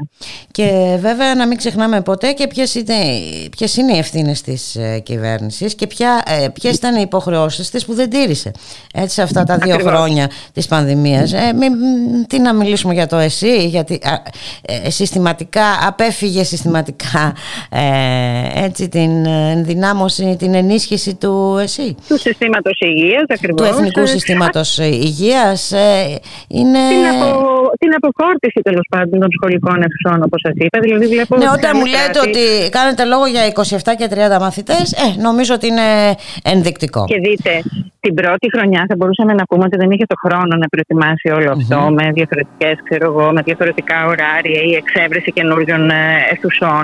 Ε, τώρα είμαστε ε, τρίτη σχολική χρονιά ε, σε συνθήκες πανδημίας, άρα είναι θέμα πολιτικής βούλησης ε, και όχι ε, α- αδυναμίας εξέβρεσης χώρων. Ούτε μας ζητήθηκε ποτέ να προτείνουμε κάτι συγκεκριμένο, ούτε και έχει καμία διάθεση το Υπουργείο να, ε, να ε, ε, κινητοποιηθεί προς αυτή την κατεύθυνση. Και μάλιστα θα λέγαμε ότι είναι δεικτική και η επιλογή του ε, Πρωθυπουργού να παραστεί σε αγιασμό σε σχολείο στο Τύρναβο που δεν χτίστηκε από την πολιτεία αλλά με δωρεά της εταιρείας Τέρνα. Νομίζω Λοιπόν, είναι... το έβλεπα εχθές και εντυπωσιάστηκα. Το έβλεπα σε έντυπο ε, ε, της ε, Κυριακάτικη εφημερίδας τέλος πάντων και εντυπωσιάστηκα πραγματικά ε, ο- ότι ε, ευλογούν αυτή τη στιγμή το Υπουργείο τα, τα γένεια της ιδιωτικής πρωτοβουλίας, αποσυρώμενη η ίδια η πολιτική ηγεσία από τις υποχρεώσεις της που είναι η ανέγερση των σχολικών κτηρίων και βάζουμε εταιρείες, ας πούμε, ε, που έχουν και ενδιαφέρον, ξέρετε, με τις ανεμογεννήτρες και εδώ στη Βόρεια Εύβοια, να χτίζουν σχολεία και όλο αυτό να το περιβάλλουμε ε, με μια θριαμβολογία ότι η- ο ιδιωτικός τομέας μας χτίζει ε, σχολεία. Εγώ το θεωρώ προσωπικά αυτό το πράγμα ε, μεγάλη υποχώρηση. Ε, και είναι κάτι που πραγματικά το εκπαιδευτικό κίνημα ε, θα- Πρέπει να το δει και να το αντιμετωπίσει. Βεβαίως. Κυρία Νίκα. γιατί, γιατί, γιατί είναι ε, ιονός ε, Ακριβώς. άσχημων. Ε, εντάξει, πραγμάτων. αν δούμε και όλη την πολιτική του Υπουργείου Παιδείας τα τελευταία χρόνια, αν δούμε ότι παρά ε, τη- τα κλειστά σχολεία, τα κλειστά πανεπιστήμια και όλα αυτά ε, προχώρησε στην ελάχιστη φάση της αγωγής και είδαμε πού οδήγησε αυτό το μέτρο, ε, εντάξει, κα- Ακριβώς. ε, νομίζω ότι Ε, πλέον πρέπει να είναι σε όλους κατανοητό. Σε λίγο οι ιδιωτικές εταιρείες θα έχουν λόγο και για τα προγράμματα σπουδών. Ε, ε, οδηγούμαστε σε μια. Ή για να, τεράστια για να έχει οπισθοχώρηση. πόρους στο σχολείο θα πρέπει να απευθύνεται σε μάνατζερ, ας πούμε, σε ιδιώτες Μα, κτλ. ναι, κτλ. ακριβώς. Αυτό, Η- εκεί, μα είναι, ναι. ε- ε- είναι μέσα στα πολιτικά προτάγματα Βέβαια. αυτή της κυβέρνησης. Η, Έτσι. η, η διείσδυση ας πούμε, της ιδιωτικής πρωτοβουλίας μέσα στο δημόσιο σχολείο. Γι' αυτό πρέπει να είμαστε σε εγρήγορση, πρέπει να είμαστε όλοι οι εκπαιδευτικοί προς αυτή την κατεύθυνση ενωμένοι, Μμμ. γιατί το σχολείο που ξέραμε και για το οποίο έχουν παλέψει γενιές εκπαιδευτικών ε, ε, θα, θα έχει διαφορετική μορφή ε, τα επόμενα χρόνια και πραγματικά ε, θα, θα ερχόμαστε να κλάψουμε μετά πάνω από το χειμένο γάλα. Πρέπει τώρα, είναι μια πολύ αποφασιστική και κρίσιμη ε, περίοδος αυτή, να ορθώσουμε ανάστημα και να βάλουμε ένα φρένο ε, σε αυτές τις ε, πολιτικές ε, κινήσεις. Να σας ευχαριστήσω πάρα πολύ κυρία Νίκα, να είστε καλά, Και εγώ. καλή αρχή, καλή συνέχεια, Ευχαριστώ καλούς πολύ και α- εγώ. αγώνες και φυσικά ε, επειδή τα προβλήματα στην Εύβοια παραμένουν και θα είναι ανοιχτά για καιρό, θα έχουμε την ευκαιρία να τα λέμε. Να είσαστε καλά, Να είστε ευχαριστώ καλά. πολύ. Και εγώ σας ευχαριστώ πολύ. Καλημέρα σας. Γεια σας.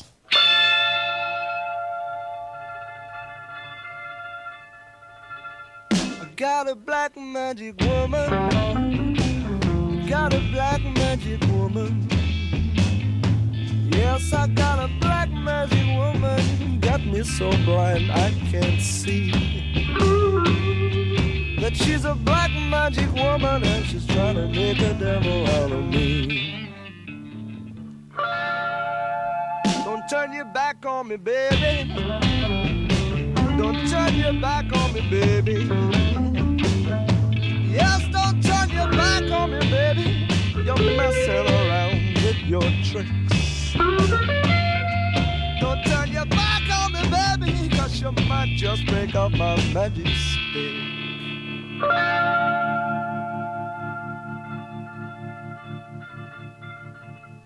You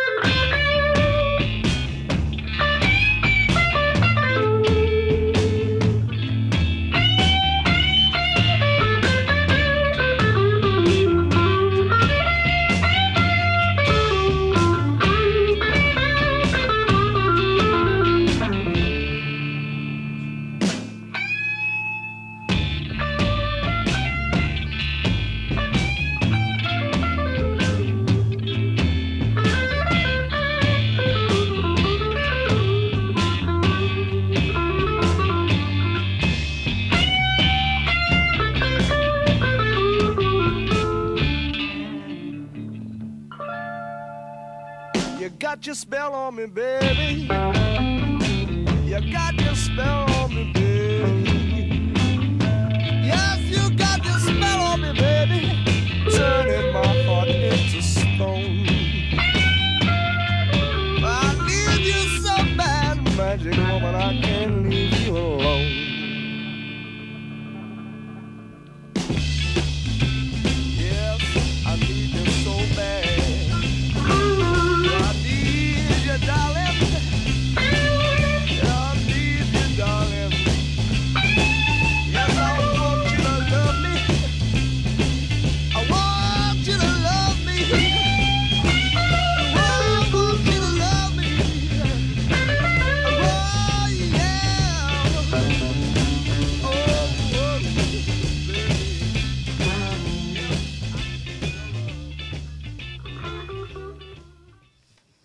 Ραδιομέρα.gr Η ώρα είναι μία και δέκα πρώτα λεπτά. Στη ρύθμιση του ήχου ο Γιώργος Νομικός Στην παραγωγή Γιάννα Θανασίου στο μικρόφωνο η Μπούλικα Μιχαλοπούλου και να μείνουμε στο χώρο της ε, παιδείας με πολλά προβλήματα η έναρξη της ε, σχολικής χρονιάς.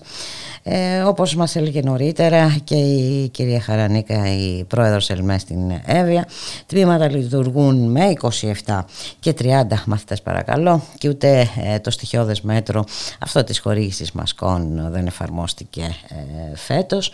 Να έρθουμε να, εδώ στα δικά μας στην Αθήνα ε, ξέρουμε πολύ καλά το πρόβλημα με τα containers που στεγάζουν παιδάκια προσχολικής ηλικίας. Ε, δεν έφταναν δύο χρόνια για να γίνουν υπηαγωγεία στο οικόπεδο ιδιοκτησίας του Δήμου στην Δαγκλή και Ζερβουδάκη από ό,τι φαίνεται. Και τελικά τα παιδιά ε, καλούνται να κάνουν μάθημα σε containers. Ε, να καλωσορίσουμε σε αυτό το σημείο την κυρία Ντίνα Ρέπα, Δημοτική Σύμβουλο Αθηναίων με την Αντικαπιταλιστική Ανατροπή. Καλό μεσημέρι κυρία Ρέπα. Καλό μεσημέρι και σε εσάς. Να πούμε καλή και γόνιμη δημιουργική χρονιά με ανοιχτά σχολεία, ελπίζουμε. Ανοιχτά και ασφαλή. Ανοιχ- Γι' αυτό αγωνιζόμαστε. Ναι, για- Τουλάχιστον εγώ είμαι και δασκάλα και ω Α. εκπαιδευτικός αγωνίζομαι και γι' αυτό. Αχ, βεβαίως. Μακάρι με ασφάλεια ε, και βέβαια να επισημαίνουμε όλα τα κακώς κείμενα, ε, κυρία Και δεν είναι και Ρέπα. λίγα. Ε, ναι, είναι αρκετά και έλεγα νωρίτερα και για τη, σε σύνδεση που είχαμε με την Εύβοια. Ακούσαμε και εκεί ότι τα είναι ε, πολυπληθή τα τμήματα των ε, σχολείων. Ε, παρά τις, Το ε, ίδιο. το, ένα αίτημα δηλαδή που το, ε, το ακούμε εδώ και δύο χρόνια δεν ικανοποιείται, δεν έχει ικανοποιηθεί. Κοιτάξτε, το πρόβλημα είναι πολύ μεγάλο. Πρέπει να σας πω πριν περάσουμε στα νηπιαγωγεία ότι το ίδιο πρόβλημα ακριβώς υπάρχει και στα σχολεία του Δήμου της Αθήνας. Σε πρωτοβάθμια και δευτεροβάθμια ε, μιλάμε για 25 τμήματα και 27-28 στη δευτεροβάθμια. Έχει πάρα πολύ μεγάλη ευθύνη ε, ο Δήμος της Αθήνας η Δημοτική Αρχή του μπακογιαννη γιατί ενώ ε, το εκπαιδευτικό και γονεϊκό κίνημα και όλες οι παρατάξεις ζητάμε εδώ και πολύ καιρό να υπάρχει ένα ευρύ πρόγραμμα έτσι ώστε να μπορούμε να έχουμε μείωση των μαθητών στα τμήματα το ανώτερο μέχρι 15 για να κρατηθούν στοιχειοδός οι υγειονομικοί όροι την περίοδο της πανδημίας και του κορονοϊού ε, η Δημαρχία δεν έχει κάνει το παραμικρό και θέλω να το τονίσω αυτό. Το παραμικρό. Δηλαδή Είχε δεν άλλα έχουμε να ενδιαφέροντα, ε, τους μεγάλους Έχει- έχετε περιπάτους, δίκιο, έχετε ναι. δίκιο. τα, τα Ασχολείται έργα με το μεγάλο βιτρίνας περίπατο, που δεν δεν είναι είναι και το βιτρίνα ακριβώς. κιόλας. Έχετε πολύ το δίκιο. Ε, ε, όχι, ε, δεν είναι βιτρίνα. Ταλαιπωρούν τη ζωή των Αθηναίων. Ακριβώς, που δεν Αυτή είναι η καν πραγματικότητα. βιτρίνα. Ε, Έχετε είναι, δίκιο, είναι έχετε τρομερό. δίκιο. Αυτή είναι, η κατα- αυτή είναι η πραγματικότητα. Αυτή είναι η πραγματικότητα δυστυχώς ε, και Έχει βέβαια πολύ δεν μεγάλη έχει ούτε, σημασία. το, ούτε τη δικαιολογία του χρόνου έτσι, γιατί έχουμε δύο χρόνια τώρα πανδημίας και αν μπορούσε να επικαλεστεί ξέρω εγώ πέρσι ότι δεν υπήρχε ο χρόνος για ολιγομελή τμήματα είχε όλο το, το χρονικό διάστημα ώστε να λυθεί αυτό το πρόβλημα. Αλλά Εμείς είπαμε είναι επισημαίνουμε θέμα αυτό το πολιτικών ζήτημα. επιλογών και ε, ναι, αυτό είναι. Ακριβώς. Είναι ζήτημα πολιτικών επιλογών και θέλουμε να επισημάνουμε το εξής. Έχει τεράστια σημασία το ζήτημα της σχολικής στέγης. Η Αθήνα έτσι κι αλλιώς είναι η πρωτεύουσα της χώρας και στα ζητήματα της σχολικής στέγης έχει τεράστια προβλήματα. Είναι γερασμένα τα κτίρια μας. Τα κτίρια των σχολείων είναι έτσι κι αλλιώς γερασμένα. Δηλαδή, χρειαζόταν έτσι κι αλλιώς, άσχετα με την πανδημία, ένα πολύ μεγάλο, πολύ νέο πρόγραμμα. Θα σας πω και κάτι ακόμα που έχει σημασία. Η Δημαρχία Μπακογιάννη δεν είναι ότι δεν έκανε απολύτως τίποτα. Γιατί αυτό είναι ηλίου φαϊνότερο. Δεν χρειάζεται να σας το αποδείξω εγώ. Και μόνο το ότι έκανε τη δίχρονη μέσα σε κοντέινερ το αποδεικνύει παντού. Δηλαδή τη δίχρονη την έκανε μέσα σε κοντέινερ σε, ε, που έβαλε σε οικόπεδα, σε προάβλια ε, δημοτικών γυμνασίων λυκείων και επίσης την έκανε με ε, επίταξη αιθουσών από τα δημοτικά. Δεν έδωσε ούτε ένα ευρώ για να χτιστεί, να μπει ένα τούβλο, ένα τσιμέντο, το παραμικρό.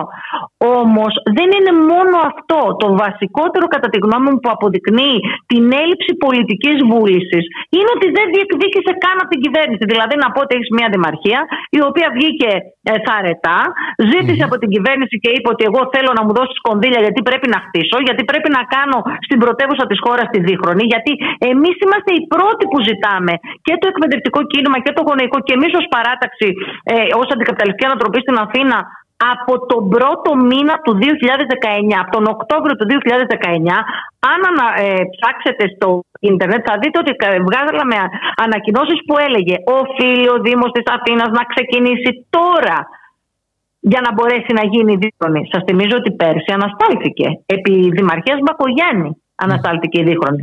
Και φέτος ξεκινήσαμε κοντέινερ, τα οποία δεν είναι μόνο κοντέινερ. Θέλω να σας πω ορισμένα εκτροματικά, γιατί είναι, έχει πάρα πολύ μεγάλη σημασία. Και, Αυτή τη και στιγμή- για- ναι, να μου πείτε και να, να πούμε και για το χώρο που επιλέχθηκε, ε, ε, γιατί έχει και αυτό τη σημασία του. ε. Είναι κοινικό, σας το λέω ειλικρινά, είναι κοινικό.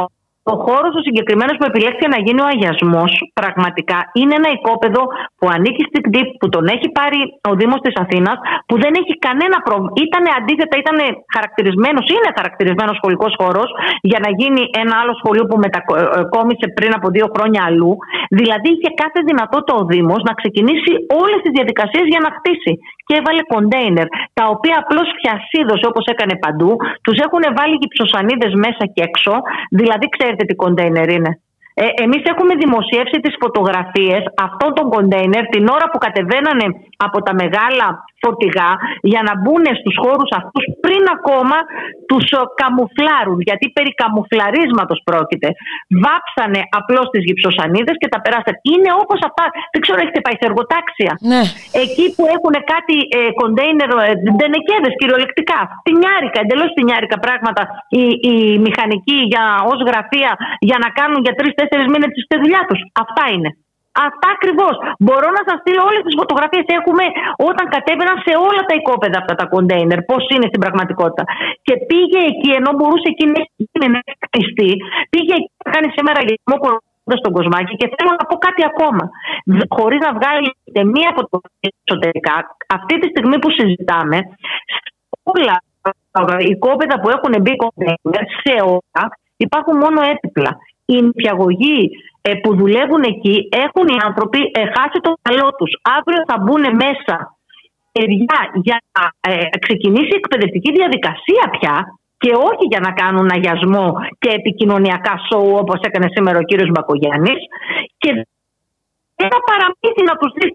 Δεν έχουν ένα χαρτί, δεν έχουν ένα μαρκατόρο, δεν έχουν ένα ψαλίδι, δεν έχουν ένα παιχνίδι. Καταλαβαίνετε ότι έχει ακυρώσει την εκπαιδευτική διαδικασία. Γιατί τα έκανε όλα άρπα όλα, μόνο και μόνο για να ε, μπορέσει να λειτουργήσει το κοινο- ε, επικοινωνικά απέναντι στα Μάλιστα. μέσα Επί μαζικής της ουσίας δηλαδή κυρία Ρέπα δεν μπορεί να ξεκινήσει η σχολική χρονιά όταν μας λέτε δεν είναι, υπάρχουν... φυσικά. ε, Θέλω, θέλω να επισημάνω κάτι ακόμα που έχει πολύ μεγάλη σημασία. Ναι, μόνο να κάθεστε σταθερά σε ένα σημείο για να μην κάνει διακοπές το... η επικοινωνία Είναι μας. Να μην εντάξει; έχουμε δια... Ναι, ναι. Τώρα είναι εντάξει. Ναι, εντάξει. Ωραία. Θέλω να επισημάνω ένα ακόμα ζήτημα που έχει πάρα πολύ μεγάλη σημασία. Το γεγονός ότι αυτή τη στιγμή, αν θα δείτε, τα- στα περισσότερα προα... ακριβώς επειδή έγιναν με τέτοιους όρους ε, οι επιτάξεις των χώρων, τα προάβλια είναι πάρα πολύ μικρά. Τα προάβλια που έχουν διατεθεί είναι εξαιρετικά μικρά για τόσο μεγάλο αριθμό παιδιών. Πρέπει να ξέρετε ότι σε πάρα πολλά νοικιαγωγεία, εμείς και σε δημόσια ανακοίνωσή μας τα ονοματίσαμε, οι γονείς μάθανε χθες το βράδυ που θα πάνε. Ωχ, Χθες το βράδυ, την Παρασκευή η νηπιαγωγεία έπαιρναν τηλέφωνο. Χθες το βράδυ παίρναν τηλέφωνο. Χθες το μεσημέρι το ίδιο. Μετακινήθηκαν, παραδείγματος χάρη, στα νηπιαγωγεία που είναι στο, στο συγκρότημα της Μιχαήλ Νομικού όπου πήραν ένα χώρο από το ε, προάβλιο του γυμνασίου και του λυκείου όπου ο προάβλιος χώρος είναι πάρα πολύ μικρός εκεί στείλανε 100 παιδιά ήταν αδύνατο να μείνουν 100 παιδιά εκεί και χθες το μεσημέρι άρχισαν να ειδοποιούν γονείς για να τα πάνε ε, στη Δαγκλή, εκεί που ο κύριος Μπακογιάννης έκανε σήμερα ε, τον αγιασμό, συμμετείχε στον αγιασμό. Ε, θέλω να σας πω ότι η κατάσταση είναι πάρα πολύ άσχημη. Πραγματικά είναι Ε, πάρα πολύ άσχημη. Ε, Στο πόδι, ε, Και κυριολεκτικά. βασίζονται στο γεγονός ότι ο κόσμος, όπως και εμείς, όλος ο κόσμος, ε, θέλαμε να γίνει δίχρονη. Είναι ανάγκη, εκπαιδευτική ανάγκη ε, της πρωτεύουσας και των ε, λαϊκών οικογενειών ε, να γίνει δίχρονη και όλα τα παιδιά τετρά, άνω των 4 χρόνων να πάνε στο δημόσιο νηπιαγωγείο. Αλλά όχι με αυτούς τους όρους. Ε, οι όροι όμως από ό,τι μας ε, περιγράψατε είναι, είναι τραγικοί. Είναι τραγική κυρία Ρέπα και είναι, είναι θέμα αυτό γιατί μιλάμε για παιδιά πολύ τρυφερής ηλικίας. Επίσης, θα σας πω και κάτι, έχει πάρα πολύ μεγάλη σημασία και το απευθύνω και σε εσάς τα μέσα μαζικής ενημέρωσης, γιατί έχει μεγάλη σημασία να υπάρξει μια μεγάλη πίεση ώστε Ξέρετε, αυτά είναι προσωρινές εγκαταστάσεις, λέγονται. Ω τέτοιες Μμμ. τις έχει φτιάξει, υποτίθεται, ο Δήμος Αθήνας. Αυτές είναι για τέσσερα χρόνια. Οφείλει, ε, έχει δεσμευτεί ότι μέχρι το τέλος του Σεπτέμβρη θα φέρει ε, ε, ευρύ πρόγραμμα α, Μμμ. Ανέγερση σχολικών α, κτηρίων. Μάλιστα. Ε, έχει πάρα πολύ μεγάλη σημασία. Καταλαβαίνετε τι θα γίνει σε αυτούς τους ντενεκέδες σε δύο χρόνια. Να μην σας πω τι συμβαίνει αυτή τη στιγμή με δεδομένη την πανδημία. Ξέρετε ότι δεν έχουν καλοριφέρ. Ε, ε, λειτουργούν με air condition. Μάλιστα. Η θέρμανση εκεί υπάρχει με air condition. Δηλαδή είναι πάρα πολύ σοβαρά τα ζητήματα. Είναι και θα πάρα τα πολύ βρίσκουμε μπροστά σοβαρά μας ζητήματα κάθε και, τρεις λίγο. και σε κάθε περίπτωση δεν δείχνουν καμία σοβαρή αντιμετώπιση και ε, της κατάστασης εν μέσω πανδημίας, έτσι. Δηλαδή, Εγώ αυτό που θεωρώ, ε, μόνο επιβαρυντικά μπορεί να λειτουργούν όλα αυτά μαζί, ας πούμε. Έτσι ακριβώς. Και επίσης θέλω να σας πω ότι εκφράζει και μία, ε, ένα τρομακτικό κινησμό, γιατί συζητάμε για το μορφωτικό δικαίωμα ε, των ανθρώπων που ζουν στην ε, πρωτεύουσα ε, και μάλιστα των πιο λαϊκών περιοχών. Πρέπει Ακριβώς, να ξέρετε- μιλάμε για περιοχές ε, ε, και χωρίς Έτσι πράσινο, υποβαθμισμένες περιοχές. Ακριβώς. Επίσης, οι περιοχές όπου εκεί, ε, ε, α- α- ξαναλέω, είναι λαϊκές περιοχές. Είναι στο πέμπτο, στο έκτο διαμέρισμα, στο τέταρτο διαμέρισμα. Δηλαδή, εκεί που ε, ε, υπήρχε ανάγκη να ενισχυθεί η εκπαιδευτική διαδικασία και όχι να υπονομευτεί με αυτόν τον κοινικό και αδιάφορο τρόπο. Έχει τεράστιες ευθύνες η Ματιά Μπακογιάννη. Ε, είχαν και οι προηγούμενοι βεβαίως, γιατί και ο Καμίνη δεν είχε κάνει τίποτα. Αλλά έχει τεράστιες ευθύνες η σημερινή Δημαρχία, γιατί στην πραγματικότητα ε, ξεκίνησε πάρα πολύ αργά και, και ξεκίνησε με τη λογική των έτοιμων να κοιτάξει. Ε, Εμείς είπαμε να κλέψει ό,τι βρίσκει έτοιμο. Αυτή ήταν η λογική τους. Να μην δώσουν φράγκο. Μπορούσαν. Μάλιστα. Αυτό θα έκαναν. Είπαμε, Γιατί είναι, ο μεγάλος ήταν περίπατος έχει να πάει διαφορετικές ακόμα. οι επιλογές τους, ε, γι' αυτό και εμείς ε, το, το θέμα πρέπει να παραμείνει ανοιχτό. Έτσι, Ακριβώς. είναι ζωτική σημασία ε, για τα παιδάκια αυτό ακριβώς τουλάχιστον. καλούμε και εμείς όλα τα μέσα μαζικής ενημέρωσης να μην ξεχαστούν, γιατί σε λίγο καιρό αυτά τα κοντέινερ πραγματικά θα είναι ε, ε, εμφανώς. Ε, δεν δενεκέδες έχουμε και προχωρήσει και οπουδήποτε. στο χειμώνα και μας λέτε και για προαύλιο χώρο που δεν θα έχουν ούτε εναλλακτική ούτε να παίξουν. Ούτε, ε, εντάξει και μιλάμε για παιδιά να το είπαμε πω, να το πω ε, ότι σε είναι μια πολύ αστέγαστα. τρυφερή ηλικία. Ε, να Να σας σα ευχ- πω ότι είναι ναι. αστέγαστα τα προάγλια. Είναι αστέγαστα, το καταλαβαίνετε αυτό. Σημαίνει ότι Μάλιστα. στην περίοδο κορονοϊού τα παιδιά δεν θα μπορούν να βγαίνουν στα προάγλια, αλλά θα κα- υποχρεώνονται να καθίσουν μέσα στις Μέσα στο- αίθουσες. μάλιστα. Είναι τρομερό. σε Είναι αυτές τρομερό. τις είναι, ε, αίθουσες με τα air condition. Μάλιστα. Ακριβώς. Να σας ευχαριστήσουμε πάρα πολύ Ευχαριστούμε κυρία και Ρέπα εμείς για πολύ. την Να είστε ενημέρωση. Καλά, καλή δύναμη. και Καλή να πούμε δύναμη. ξανά. Καλή συνέχεια. Καλή αρχή. Να είμαστε καλά. Γεια χαρά. Γεια.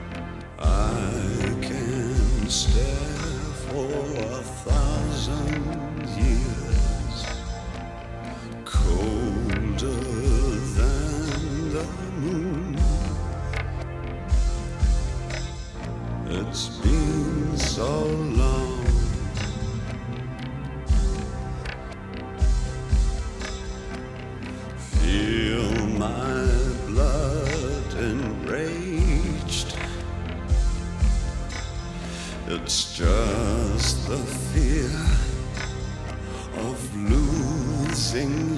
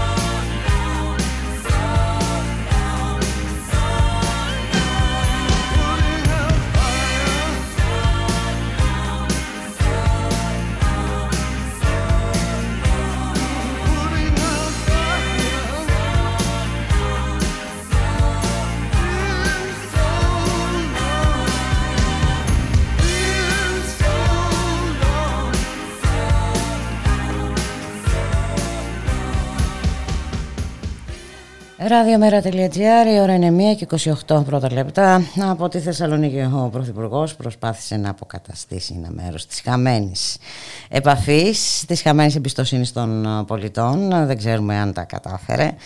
Πάμε να τα συζητήσουμε όμως όλα αυτά με την ε, καλή συνάδελφο, τη Βίκη Σαμαρά, ε, συνάδελφο στο News 247. Γεια σου Βίκη, καλό μεσημέρι. Καλό μεσημέρι, Μπούλικα, κυρίες και κύριοι. Όπως είπες ο Πρωθυπουργός το βράδυ του Σαββάτου στο, στην ομιλία τους στη Δέσσαλα και χθες στην ε, συνέντευξη τύπου, επιχείρησε να επανασυνδεθεί με ακροατήρια κρίσιμα για τις επόμενες ε, εκλογές για τη Νέα Δημοκρατία και να θεραπεύσει τη σχέση της Νέας Δημοκρατίας και της κυβέρνησης ιδίως με τους νέους. Τώρα θα τα καταφέρει, όπως είπες βέβαια, θα φανεί ε, στην ε, πράξη. Ε, είναι λίγο Το ζήτημα δύσκολο είναι- πάντως Βίκη έτσι για... είναι λίγο δύσκολο όταν ε, η στόχευση ε, της νέας γενιάς ε, ξέρουμε ποια είναι όλο το προηγούμενο διάστημα στην αρχή ευθύνονταν για την μετάδοση του κορονοϊού ε, μετά είδαμε τα μέτρα τα α, αστυνομοκρατικά έτσι και για τις, τις διαδηλώσεις και τα λοιπά. Τέλος πάντων ε, μία στόχευση υπήρχε στους νέους έτσι και με την αστυνομία που στ- ήταν προγραμματισμένο να μπει στα α, πανεπιστήμια αλλά τελικά έχει μπει στην άκρη αυτό το σχέδιο Μπήκε στην άκρη αυτό το σχέδιο, αλλά βέβαια ο Πρωθυπουργός είπε χθες στη συνέντευξη τύπου ότι θα προχωρήσει, απλώς δεν θα γίνει τον Οκτώβριο. Όμως η αίσθηση που υπάρχει είναι ότι αναβάλλεται επί του παρόντος για να μην ανοίξει ένα ακόμη μέτωπο. Αλλά πράγματι, Μπούλικα, όπως είπε, φαίνεται ότι στο Μέγαρο Μαξίμου διαπίστωσαν πως όλοι οι χειρισμοί το προηγούμενο διάστημα είχαν ε, ε, αρνητικές συνέπειες στην εικόνα της κυβέρνησης ε, στους ε, νέους ε, μέχρι 30 ετών. Ε, εξού και ο Πρωθυπουργός αποφάσισε να ανακοινώσει ένα πακέτο μέτρων με κυριότερο ε, την επιδότηση των προσλήψεων των νέων προσλήψεων, ε, νέων χωρίς εργασιακή εμπειρία ε, για ένα εξάμεινο. Βέβαια δεν ε, ε, προχώρησε σε άλλες κινήσεις πιο ουσιαστικές και ευρύς ε, στο ερώτημα του News 24-7 αν ε, θα έπρεπε να αυξηθεί περισσότερο ο βασικός μισθός. Θυμίζω ότι έχει ανακοινωθεί αύξηση μόλις 2% για το 2022. Να πούμε Ο πώς Πρωθυπουργός δεν μεταφράζεται απάντησε. αυτό σε 52 λεπτά την ημέρα νομίζω αν δεν κάνω λάθος Ε, για να το πούμε αλλιώς με την ε, αύξηση που περιμένουμε, τις ανα- με τις αυξήσεις που περιμένουμε θα είναι 3-3,5 καφέδες το μήνα κάπως έτσι. ε, ουσιαστικά ε, τα μέτρα που εξήγηλε ο Πρωθυπουργός είναι δωράκια ε, στοχευμένα σε συγκεκριμένες κατηγορίες ε, και έχουν και μία προεκλογική στόχευση. Γιατί πρέπει να σου πω, Μπούλικα, ότι μετά την ομιλία το βράδυ του Σαββάτου, τα ίδια τα στελέχη της Νέας Δημοκρατίας αναρωτιόντουσαν πότε θα γίνουν ε, οι εκλογές. Ο Πρωθυπουργός βέβαια στη συνέντευξη τύπου φυσικά ε, καλά, διέψευσε για άλλη μία φορά τα σενάρια πρόωρων εκλογών, αλλά οι πρόωρες εκλογές, το ξέρεις, δεν δεν προαναγγέλλονται. προαναγγέλλονται πολύ σωστά Αλλά ταυτόχρονα εί- είπε ότι δεν πάει σε προετοιμάζονται πρόωρες όμως εκλογές. προετοιμάζονται Ακριβώς και ο κύριος Μητσοτάκης μπορεί να διέψευσε τις πρόορες εκλογές αλλά ταυτόχρονα άφησε ε, να εννοηθεί ε, μ, ότι και στον προϋπολογισμό του 2022 θα έχει περισσότερα θετικά μέτρα και γενικώς βλέπουμε ότι η κυβέρνηση κάνει έναν σχεδιασμό. Αυτά ήταν τα πρώτα ε, δωράκια ή τυράκια Τυράκια θα Ε, τα αν λέγαμε θες, γιατί αλλά- βλέπουμε ότι σταθερά παραμένουν οι κεντρικές πολιτικές επιλογές έτσι, όπως για το Α, ΕΣΥ ναι. ε, ο- ε, ε, για την Αυτό το είπε και είσοδο ο ιδιωτών Πρωθυπουργός. στο σύστημα υγείας η σημερινή του επιλογή να παραστεί για τον αγιασμό με την έναρξη της νέας σχολικής χρονιάς σε σχολείο που έχει κατασκευαστεί με δωρεά της στέρνα ας πούμε ε, νομίζω ότι είναι χαρακτηριστικά αυτά Ε, ε, Θέλω Το να είπε πω και ότι ο η, ίδιος ο η- Πρωθυπουργός η Βουλευτικά πολιτική παλα- παραμένει ε, ε, ως έχει. Ακριβώς. Μα το είπε και ο ίδιος ο Πρωθυπουργός. Ε, το είπε αναφερόμενος ε, στις αλλαγές στο Υπουργείο, στα Υπουργεία Υγείας και ε, Προστασίας του Πολίτη, ότι οι πολιτικές της κυβέρνησης δεν αλλάζουν. Μάλιστα, ουσιαστικά αναφέρθηκε μέσω στο πρόσωπο του κ. Πλεύρη, λέγοντας ότι εκείνος δεν κρατά ούτε δεξιόμετρα ούτε αριστερόμετρα, αλλά τον ενδιαφέρει ποιος μπορεί να κάνει μεταρρυθμίσεις που αποτελούν κεντρική πολιτική επιλογή. Άρα, ο κύριος Πλεύρης Α, μπράβο. ε, κατά αυτή τη λογική βρέθηκε εκεί για να εφαρμόσει ένα σχέδιο που ούτως ή άλλως έχει αποφασίσει να προχωρήσει η κυβέρνηση. Εντάξει, βέβαια στην πραγματικότητα ε, απευθύνεται και σε ένα δεξιό κοινό Κοινό. εντός της Νέας Μμμ. Δημοκρατίας. Αλλά ο κύριος Μητσοτάκης θέλησε χθε και πάλι να διαβεβαιώσει, να απευθυνθεί ε, σε κεντρογενείς ψηφοφόρους που θεωρεί που θεωρούν στο Μέγαρο Μαξίμου ότι έπαιξαν καθοριστικό ρόλο στο να πάρει το ποσοστό που πήρε η Νέα Δημοκρατία το 2019. Και αυτούς τους ψηφοφόρους θέλει να τους επαναπροσεγγίσει ε, ενώπιση των επόμενων εκλογών, όποτε και αν γίνουν, που το πιθανότερο όλοι ψάχνουν πια τις ε, Κυριακές του Μαΐου και του Ιουνίου του 2022 ε, ως πιθανές ημερομηνίες εκλογών για τον πρόσθετο λόγο ότι ο προπολογισμός του 2023 ενδέχεται να είναι δύσκολος. Δηλαδή ε, τελειώνει το 2023 η περίοδος χάριτος ε, στην, σε όλη την Ευρωπαϊκή Ένωση Και ερχόμαστε στα μάλλον, πρωτογενή λόγω κορονοϊού. πλεονάσματα. Στην Ακριβώς. υποχρεωτικότητα των πρωτογενών πλεονασμάτων. Ακριβώς. Μετά βέβαια τις ε, γερμανικές εκλογές που θα ε, πραγματοποιηθούν στις 26 Σεπτεμβρίου θα ξανανοίξει μια συζήτηση στην Ευρωπαϊκή Ένωση όπου ο κύριος Μητσοτάκης θα επιχειρήσει μαζί με άλλους ηγέτες όπως έκαναν και με το Ταμείο Ανάκαμψης να ε, τελειώσουν το σύμφωνο σταθερότητας ε, να δούμε τι θα έχει να πει και η Γερμανία ε, για αυτό. Ε, βλέπεις πάντως ότι έχει, έχει έναν ε, ε, μακροπρόθεσμο σχεδιασμό ο οποίος κατατείνει σε εκλογές εντάξει, το 2, η άνοιξη του 2022 θα είναι ουσιαστικά ένας ενάμιση χρόνος πριν την ε, συνταγματική λήξη ε, της, Της ε, τετραετίας. θητείας της κυβέρνησης. Να σου πω επίσης Μπούλικα ότι απευθύνθηκε ε, και στην μεσαία τάξη ο κύριος Μητσοτάκης ε, ουσιαστικά ε, θέλησε να τους ε, θυμίσει ποιες φοροελαφρύνσεις έχει κάνει η κυβέρνηση της Νέας Δημοκρατίας. Ανακοίνωσε και κάποιες ακόμη. Προανήγγειλε ότι θα γίνουν νέες αλλαγές στον έμφυ αυτές θα έρθουν με τον προϋπολογισμό του 2022 ε, και θέλησε να πεις στην ε, μεσαία τάξη να τη θυμίσει ότι ε, ο κύριος Τσίπρας την ε, φορολόγησε ενώ εκείνος στηρεί τις προεκλογικές του ε, δεσμεύσεις. Και κάτι που ξέρω να σου πω μια που λέγαμε ε, για το ενδεχόμενο πρόωρων εκλογών πριν. ε, ένα ακόμη στοιχείο που ε, ενέτεινε την αίσθηση ότι πλέον μπαίνουμε σε ατύπωση σε μια μακρά προεκλογική περίοδο ε, είναι το γεγονός ότι ο κ. Μητσοτάκης έθεσε από τώρα τους στόχους και το δίλημα των επόμενων εκλογών. Που θα είναι κατά πάσα πιθανότητα διπλές λόγω απλής αναλογικής. Είπε δηλαδή ότι ήδη στις πρώτες εκλογές θα ζητήσει αυτοδυναμία από τον ελληνικό λαό, ότι δεν πρόκειται να βγει κυβέρνηση, διότι η μόνη περίπτωση θα είναι να συνεργαστεί το πρώτο με το δεύτερο κόμμα, ε, δηλαδή δεν θα μας η Νέα Δημοκρατία με το ΣΥΡΙΖΑ και αυτό το απέκλεισε κατηγορηματικά. Ε, και ε, ότι επομένως θα πάμε σε δεύτερες εκλογές, τις οποίες και πάλι βέβαια θα διεκδικήσει την αυτοδυναμία. Διερωτήθηκε κιόλας τι σημαίνει προοδευτική διακυβέρνηση και αν σημαίνει μια ε, συγκυβέρνηση του Αλέξη Τσίπρα με τον ε, Γιάννη Βαρουφάκη, υποστηρίζοντας ότι οι Έλληνες θα ήθελαν να ξαναζήσουν το 2015. Πάντως, Και ε, τι τον έχει κάνει να μια πιστεύει σαφή ότι θέλουμε στρατηγική. να ξαναζήσουμε το 20 και το 21, δεν ξέρω, αλλά εντάξει. Δικό μου Πάντως σε σχόλιο. κάθε περίπτωση ο, ο στόχος του είναι να διεκδικήσει την αυτοδυναμία ε, στις ε, επόμενες εκλογές.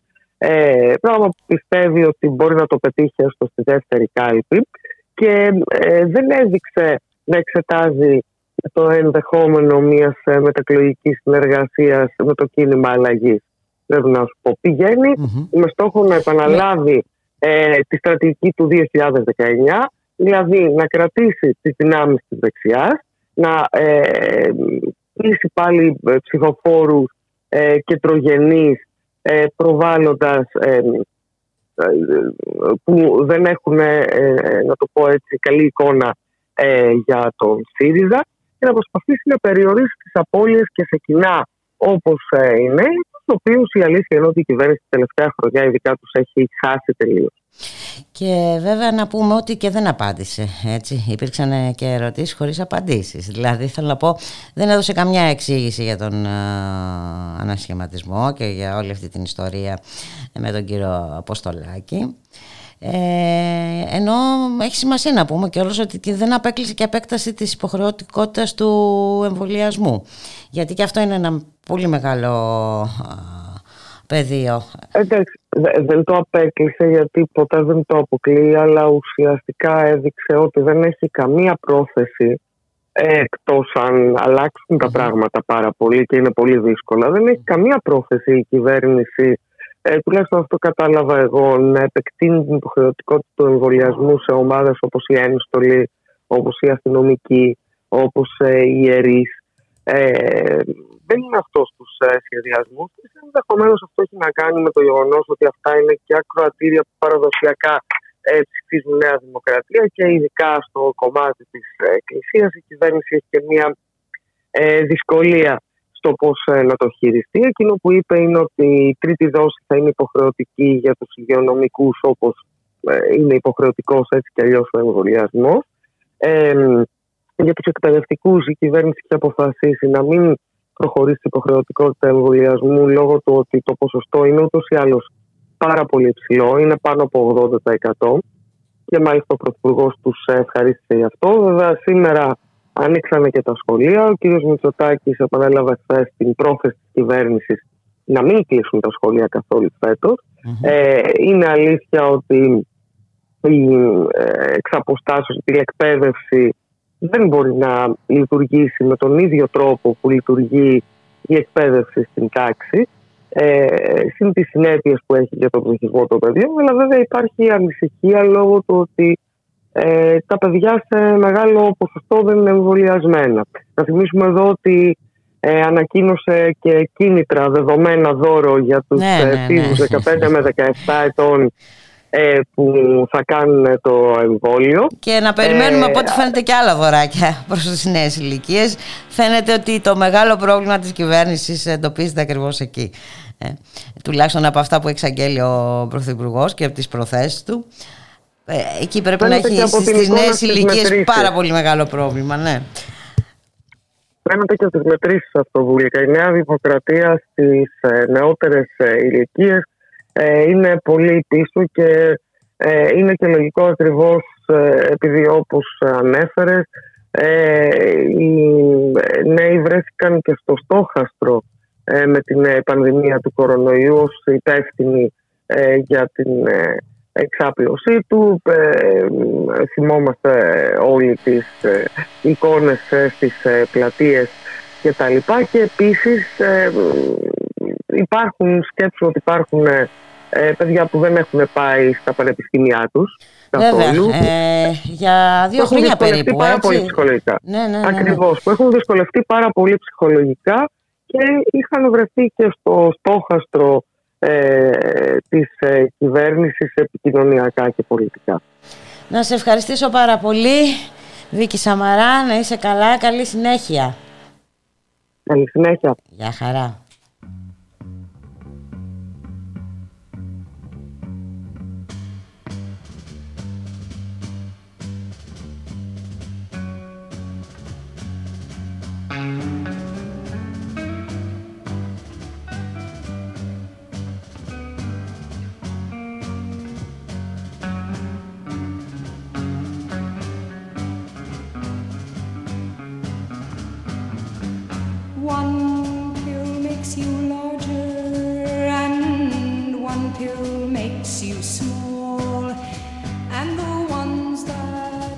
Mother gives you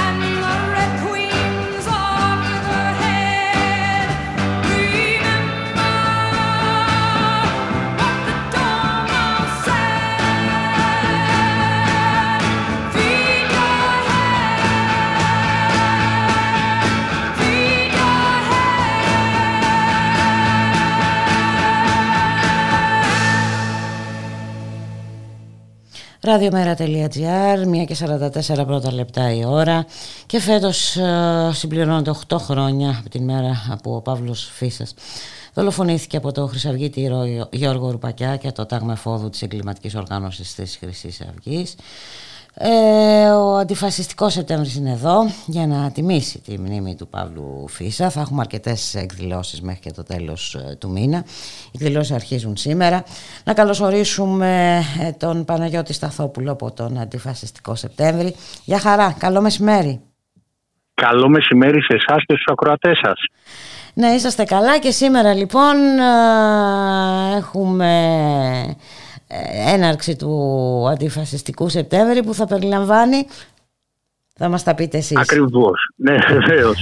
ε, σήμερα ξεκινάμε τις εκδηλώσεις στο, στο εργοστάσιο Καχραμάνογλου, το οποίο είναι στο κέντρο του Κερατσινίου στην οδό Κωνσταντινούπολεως 51 και από σήμερα ξεκινάνε οι εκθέσεις στο χώρο του εργοστασίου ε, με την έκθεση οικαστικών ματωμένα πορτρέτα του ζωγράφου οικαστικού Δημήτρη Αστερίου με την έκθεση σκίτσων της Λέσχης Ελλήνων γελιογράφων «Εγώ σου επιστεύω» αφιερωμένη φέτος αποκλειστικά στο γυναικείο ζήτημα και με την έκθεση φωτογραφίας από την ομάδα ε, των φωτορεπόρτερ που συμμετέχουν στον αντιφασιστικό ε, Σεπτέμβρη μέρες του Οκτώβρη που είναι αφιερωμένα οι φωτογραφίες αυτές τι μέρες του Οκτώβρη του 2020 και στη νίκη του αντιφασιστικού κινήματος απέναντι στην εγκληματική οργάνωση της Αυγής.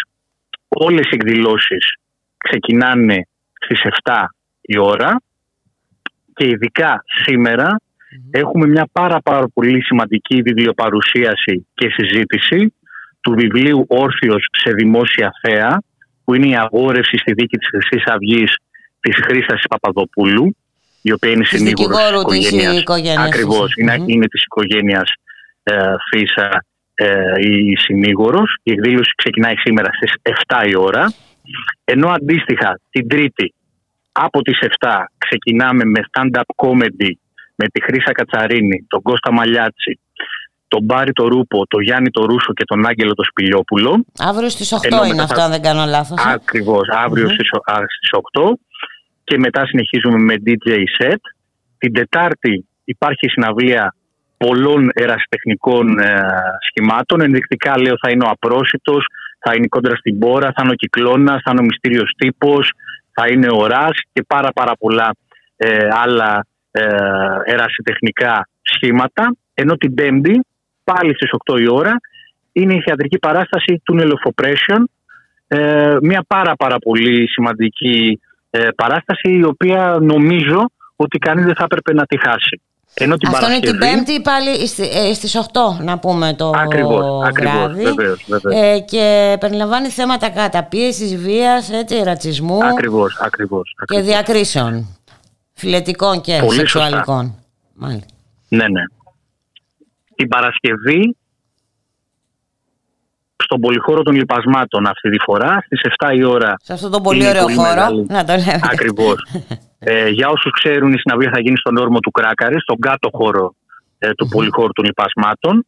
Ε, μια πάρα πολύ ε, σημαντική και πάρα πολύ ωραία συναυλία, στην οποία φέτος θα συμμετέχουν και τους ευχαριστούμε πάρα πολύ γι' αυτό ο Αλκίνος ο Ιωαννίδης, ο Γιώργος ο Μεράτζας, ο Γιώργος και ο Νίκος ο Στρατάκης, ο Μίλτος ο Πασχαλίδης, η Hoodie Mix, η Psy Clinic Tactics και ο DJ Magnum και η Rationalistas. Πάρα πολύ Ενώ ωραία. θα υπάρχει, θα υπάρχει και BB Show από τους ε, ε, Wave ε, Omatics και DJ Set με τον Toxic. Όλα αυτά την Παρασκευή από τις 7 η ώρα στο Πολυχώρο των Λιπασμάτων. Και για να κλείσουμε το πρόγραμμα, όπως κάθε χρόνο, Όπως κάθε το χρόνο, Σάββατο, ανήμερτα η της δολοφονίας Ναι. του Παύλου, 5,5 ώρα στο μνημείο του Παύλου Φίσα, στην οδό Παύλου Φίσα στο ε, Κερατσίνι, ε, θα ξεκινήσει η πολύ μεγάλη ε, συγκέντρωση και πορεία στους δρόμους των γειτονιών του Πειραιά ε, για τον Παύλο Φίσα. Ε, πάρα πολύ ωραίο το πρόγραμμα ε, και βέβαια έχει σημασία ε, το, ο αντιφασιστικός Σεπτέμβρης. Έχει πάρα πολύ μεγάλη σημασία γιατί τίποτα δεν έχει τελειώσει από ό,τι βλέπουμε. Ε, ξέρουμε εμείς ότι δεν έχουμε τελειώσει με τους ο, φασίστες. Ε, και να πούμε ότι τους βλέπουν να εμφανίζονται και με αφορμή τώρα τους εμβολιασμούς, να κάνουν ε, εμφανίσεις ε, και έχει πολύ μεγάλη σημασία να είμαστε σταθερά εκεί σε εγρήγορση. Να σας ευχαριστήσουμε πάρα πολύ κύριε Σταθόπουλο. Εγώ να σας ευχαριστήσω πάρα πολύ για τη φιλοξενία. Υπενθυμίζω κάθε μέρα, Δευτέρα σήμερα μέχρι και την Πέμπτη στο εργοστάσιο του Καχραμάνεγλου από τις 7 η ώρα υπάρχουν διάφορα events καθημερινά και τρεις πάρα πάρα πολύ σημαντικές εκθέσεις και αντιφασιστικό βιβλιοπωλείο πραγματικά με εκατοντάδες τίτλους περιμένουμε όλους τους φίλους και όλες τις φίλες ε, να έρθουν και να δουν ε, τρεις πάρα πάρα πολύ σημαντικές εκθέσεις οι οποίες πρώτη φορά ε, εμφανίζονται στο αθηναϊκό κοινό ως τέτοιες. Πάρα πολύ ωραία. Ε, καλή επιτυχία στα πάντα όλα. Να είστε καλά. σας Να είστε ευχαριστούμε καλά. πολύ. Καλή συνέχεια. Να είστε καλά.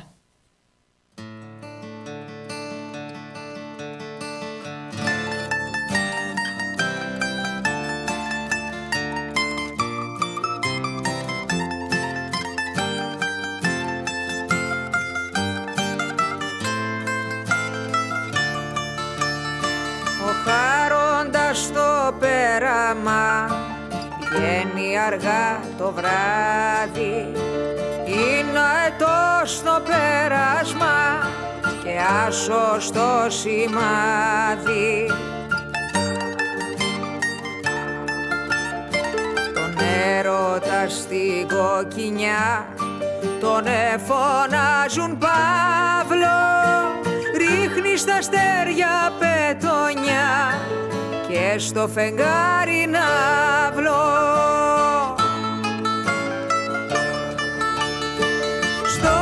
κερατσίνι μια βραδιά το διγέννη τον είδα με ένα μαχαίρι στην καρδιά να τραγουδάει στα παιδιά για μια πικρή πατρίδα.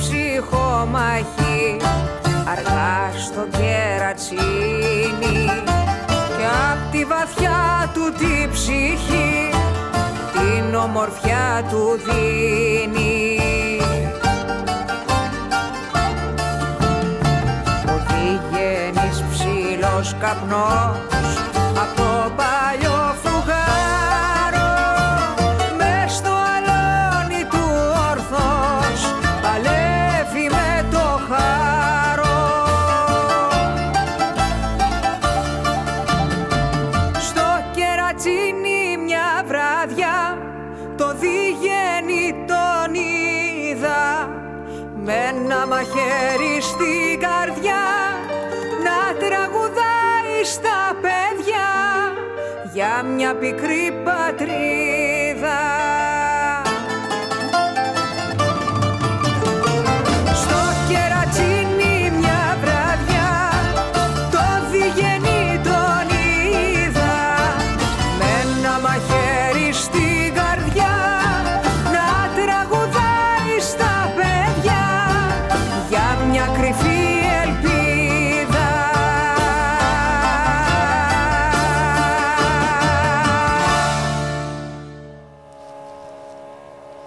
radiomera.gr Πάμε να δούμε τι γίνεται έξω από εδώ, έξω από τα δικά μας, τα στενά όρια ε, του τόπου μας. Να καλωσορίσουμε τον καλό συνάδελφο Μπάμπη Κοκόση. Μπάμπη, καλώς μεσημέρι. Καλό μεσημέρι, καλό μεσημέρι, καλή εβδομάδα. Πουλικά. Καλή εβδομάδα. Έχουμε ε, την προεκλογική περίοδο στη Γερμανία, έτσι, 26 Σεπτεμβρίου οι εκλογές. Ε, από ό,τι διαβάζω... Ναι, ακριβώς. ε, η συντηρητική παράταξη επαναφέρει στο δημόσιο διάλογο το φόβητρο της αριστερής ε, στροφής, την θεωρία των Έτσι, δύο έτσι. άκρων, τόσο καλά τη γνωρίζουμε και εδώ. Ε; Ακριβώς, ε, ε, έχεις πολύ δίκιο, Πούλικα. Ε, κοίταξε, όλες οι τελευταίες δημοσκοπήσεις δείχνουν ότι ε, να ανοίγει η ψαλίδα υπέρ των ε, σοσιαλδημοκρατών. Οπότε φαίνεται ενδεχομένως οι χριστιανοδημοκράτες πλέον παίζουν και το τελευταίο τους χαρτί. Αυτό το φόβο απέναντι στην αριστερά, ε, με τις θεωρίες των δύο άκρων. Ε, Μάλιστα, χθες είχαμε Αν και θεωρήσουμε το ότι η δεύτερο- σοσιαλδημοκρατία είναι αριστερά, μα, εντάξει. Ε, Ναι, ναι, όχι, τώρα. είναι και το, και το φάντασμα της Διλίνκε στην, ε, στην σωστό. Γερμανία. Βέβαια. Οπότε, χθες είχαμε το debate, είχαμε ένα debate, το δεύτερο debate, ανάμεσα στους ε, υποψήφιους, ε, όπου ε, μάλιστα ξεκίνησε ε, έτσι ακριβώς ο, ο υποψήφιος της Χριστιανικής Ένωσης, των, ε, της ε, Συμμαχίας αυτών δραστής των ε, Χριστιανοδημοκρατών, ο Άρμιν Λάσετ, ε, ζητώντας ε, χέγγια από τον, ε, ε, από τον υποψήφιο των Σοσιαλδημοκρατών, τον Όλαφ Σόλτς, ότι δεν πρόκειται να, να συνεργαστεί με τον Τιλίνκε σε περίπτωση, που, ε, σε περίπτωση εκλογικής ε, νίκης. Και με, με αυτόν τον τρόπο ξεκίνησε, θέλοντας Μάλιστα. βέβαια από την αρχή να περάσει το, το, το συγκεκριμένο μήνυμα. Ε, και βέβαια ε, είχαμε βέβαια όλοι, ε, ε, σε, κα- κατα- σε όλη τη διάρκεια του debate είχαμε κατέρωθεν κατηγορίες για την ε, διαχείριση, ε, για, την, ε, για οικονομικά ε, σκάνδαλα. Μην ξεχνάμε ότι ο Όλαφ Σόλτς ήταν, ε, όλο αυτό το διάστημα ήταν υπουργός Οικονομικών έτσι, στην, Μμμ. Ε, ε, στην Γερμανία και μάλιστα είχαμε και μια πε- περίεργη, πολλά μέσα στη Γερμανία τη χαρακτηρίζουν ε, πε- περίεργη επέμβαση, έφοβο θα λέγαμε, ε, της ε, Γερμανικής Εισαγγελίας στο Υπουργείο ε, Οικονομικών πριν από λίγες μέρες ε, για ενδεχόμενη, για ενδεχόμενη παρακόλληση της δικαιο, δικαιοσύνης εκ μέρους του, ε, του Υπουργείου Οικο- Οικονομικών σε διάφορα σκάνδαλα. Μάλιστα. Ε, βέβαια, από την πλευρά της, ε, η Αναλένα Μπέρμποκ, η υποψήφια των ε, Πρασίνων, ε, θα λέγαμε ότι εκμεταλλεύτηκε το γεγονός και έτσι κατέδειξε ε, όλο αυτό το κλίμα που υπάρχει με τις αλληλοκατηγορίες για διάφορα θέματα και για την ψηφιακή πολιτική και για την, ε, και για τις, ε, για την οικολογική πολιτική όσον αφορά τα, την ε, πολιτική των δύο κομμάτων για την κλιματική ε, αλλαγή και ανέδειξε ότι όλες αυτές οι ε, ε, πολιτικές που ακολουθήθηκαν από τα δύο κόμματα ήταν αποτυχημένες οπότε χρειάζεται ένα νέο μοντέλο. Ε, σαν γενική εικόνα θα μπορούσαμε να πούμε να δώσουμε έτσι μια, ε, μια, μια εικόνα που έδωσε και το ε, γερμανικό κρατικό κανάλι το ARD ε, αμέσως μετά την ε, λήξη του, ε, του debate ε, έκανε ε, μια δημοσκόπηση το, κρα- το κρατικό κανάλι όπου ε, σύμφωνα με αυτήν υπάρχει ε, ε, ο Σόλτς φαίνεται να έπεισε ε, το, ο υποψήφιος των σοσιαλδημοκρατών δηλαδή μεγαλύτερο μέρος ε, του κοινού με την ε, στάση του ένα 41% ε, βρήκε θετική την παρουσία του ε, Σόλτς ε, σε αντίθεση με το 27% ε, του, ε, που ε, βρήκε θετική την ε, παρουσία του, ε, του Λάσετ, του υποψήφιου των χριστιανοδημοκρατών. Οπότε Μάλιστα. μιλώντας για ένα, για ένα debate ε, είναι μια διαφορά αρκετά μεγάλη θα λέγαμε και ίσως θα την κατα- τα- κατοπτρίζει και αυτό ε, που λέμε ότι που λέγαμε ότι ε, και στις τάσεις τις δημοσκοπικές φαίνεται ότι ανοίγει η ψαλίδα υπέρ των σοσιαλδημοκρατών στις, ε, στις εκλογές. Ε, Κοντός αυτό και ψαλμός, πέρα. αλληλούια. Ακριβώς. Να πω απλώς να 13 πούμε μέρες ότι έχουν υπάρχει- απομείνει. Α, Ακριβώς δύο εβδομάδες. Απλώς την επόμενη Κυριακή, μια εβδομάδα δηλαδή πριν, να πούμε ότι θα υπάρξει και ένα τρίτο debate ανάμεσα στους υποψηφίους, ε, λίγο πριν την ε, τελική ευθεία για τις για τις εκλογές. Και να πάμε στη Γαλλία. Μπάμπη, έχουμε νέα Πάμε, υποψηφιότητα. ναι. Ακριβώς, ακριβώς. Να πάμε και γειτονικά εκεί στην Γερμανία, γιατί και εκεί πέρα πλησιάζουν σιγά σιγά οι εκλογές, οι προεδρικές εκλογές. Την, την άνοιξη 22 πλέον εκεί, τον Απρίλιο θα έχουμε. Έχουμε Ε, εκεί βέβαια τον Εμμανουέλ Μακρόν που, θα- ε, που ε, με, με μεγάλο αντίπαλο την Μαρίν Λεπέν έτσι όπως έχουν εξελιχθεί τα πράγματα στην Γαλλία. Αλλά χθε είχαμε και την ανακοίνωση της ε, υποψηφιότητας από την Αν Ιταλκό η οποία είναι, η, είναι σήμερα η δήμαρχος του, του Παρισιού. Ε, είναι, ε, έχει επανεκλεγεί για δεύτερη φορά, ε, στη- ε, έχει επα- επανεκλεγεί πέρυσι ε, στην ε, Δημαρχία του Παρισιού, μια αρκετά πετυχημένη ε, δήμαρχος, ε, από τη στιγμή που επανεξελέγει κιόλας σίγουρα έχει κάποια δημοφιλία εκεί στην, ε, στην ε, πόλη. Ε, έχει κάνει αρκετά ε, έργα, ε, έτσι με με οικολογικό πρόσημο θα λέγαμε, ε, με διευρυνική το δίκτυο ποδηλατοδρόμων, ε, ε, όσον αφορά την κίνηση των τροχοφόρων μέσα στο κέντρο του Παρισιού. Ε, θα κατέβει υποψήφια με το, ε, με το, ε, με, από το Σοσιαλδημοκρατικό ε, κόμμα εκεί Μάλιστα. ε, και ε, στις πρώτες, ε, πρώτες της ε, δηλώσεις ε, αναφέρει ότι θέλει να αποτελέσει ένα τρίτο πόλο απέναντι σε αυτό το δίπολο, έτσι, το συντηρητικό που φαίνεται να, να φαινόταν τουλάχιστον μέχρι αυτή τη στιγμή ότι θα κονταραχτιόταν για την ε, εξουσία. Για να Απλώς δούμε. Θα έχει ένα να ενδιαφέρον. προσθέσουμε- Να προσθέσουμε επίσης κάτι χαρακτηριστικό ότι για πρώτη φορά θα είναι υποψήφια ε, κάποιος, κάποια μάλλον, η οποία δεν έχει γεννηθεί στην, ε, στη Γαλλία, έχει γεννηθεί στην Ισπανία, η Αν Ινταλγκό. Μάλιστα. Ενδιαφέρον κι αυτό. Και να κλείσουμε με, το, με τη διάσκεψη του ΙΕ για το Αφγανιστάν. Ακριβώς, ακριβώς, γιατί η κατάσταση στο Αφγανιστάν ε, πε- πέρα από, την, ε, πέρα από τις οποιαδήποτε ε, πολιτικές και γεωστρατηγικές εξελίξεις μπορεί να υπάρχουν, από εκεί και πέρα υπάρχει ε, κόσμος που βιώνει μια καθημερινότητα εκεί στο, ε, στο Αφγανιστάν, η οποία αυτή η καθημερινότητα ε, είναι από μέρα σε μέρα γίνεται όλο και, και χειρότερη. Οπότε υπάρχει σήμερα μια έκτακτη διάσκεψη του ΟΗΕ ε, όσον αφορά την ανθρωπιστική βοήθεια που μπορεί να δοθεί ε, στο, στο Αφγανιστάν γιατί από, τις, από την επικράτηση των Ταλιμπάν και μετά διάφορα ε, διεθνή προγράμματα και δωρές που είχαν όλα αυτά έχουν κοπεί ε, και μιλάμε για μια χώρα όπου ήδη πριν από την επικράτηση των Ταλιμπάν είχαμε ένα, πλη- ένα πληθυσμό γύρω στα 18 εκατομμύρια η οποία ε, ήταν άμεσα εξαρτημένη από την ανθρωπιστική βοήθεια. Μάλιστα. Οπότε φαντάζεστε μεγάλος πως ενδεχομένως ανέβουν, να ανέβουν αυτά τα, τα νούμερα. Οπότε γίνεται, ξεκινάει σήμερα μια διάσκεψη με σκοπό να μαζευτεί ένα ποσό γύρω στα 600 εκατομμύρια δολάρια σαν ανθρωπιστική βοήθεια. Συμμετέχει ο Ερυθρός Σταυρός, ο ΙΕ βέβαια με, την, με τον Γενικό Γραμματέα, με τον Αντώνιο Κουτέρες, ε, διάφορες, πολλές κυβερνήσεις, δεκάδες κυβερνήσεις ε, από όλο τον κόσμο ε, και, ε, και όχι μόνο για, ε, για ρησικιστική βοήθεια, αλλά και για υγειονομική, γιατί από την πλευρά του και ο Παγκόσμιος Οργανισμός Υγείας προειδοποιεί ε, ότι λόγω των ελλείψεων πόρων που υπάρχουν αυτή τη στιγμή, ε, εκατοντάδες δομές υγείας σε όλη τη χώρα κινδυνεύουν να κλείσουν από τη μια στιγμή στην άλλη. Και μπορούμε να καταλάβουμε πολύ καλά τι σημαίνει αυτό σε μια ήδη διαλυμένη χώρα από. Σε μια ε, ήδη τόσα- διαλυμένη χώρα με την Ευρώπη να αρνείται Μετά από να τόσα δεχτεί χρόνια. ε, πρόσφυγες από αυτήν και ούτω καθεξής. Μην μπούμε σε αυτή τη συζήτηση.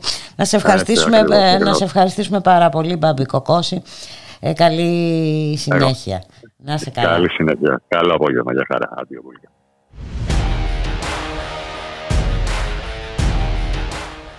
Και ήρθε η ώρα εμείς να σας α, αποχαιρετήσουμε, να σας ευχηθούμε να έχετε ένα καλό απόγευμα, να είστε όλες και όλοι καλά. Ε, θα σας α, αφήσουμε με Beatles. Σαν σήμερα λοιπόν ε, κυκλοφόρησαν την μεγάλη επιτυχία τους το 1965 σαν σήμερα, τη μεγάλη επιτυχία τους Yesterday. Να είστε όλοι και όλες καλά. Γεια χαρά. yesterday. All my troubles seem so far away. Now it looks as though they're here to stay. Oh, I believe in yesterday. Suddenly,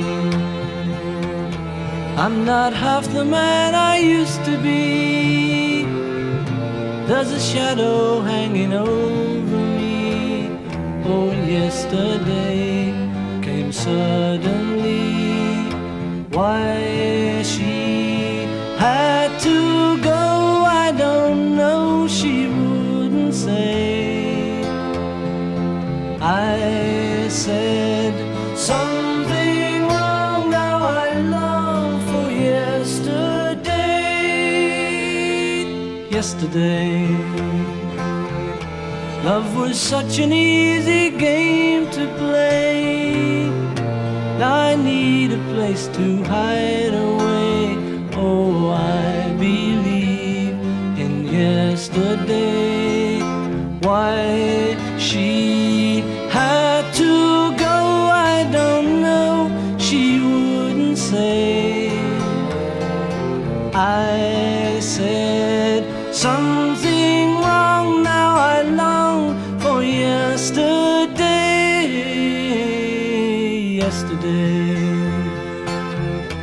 Love was such an easy game to play.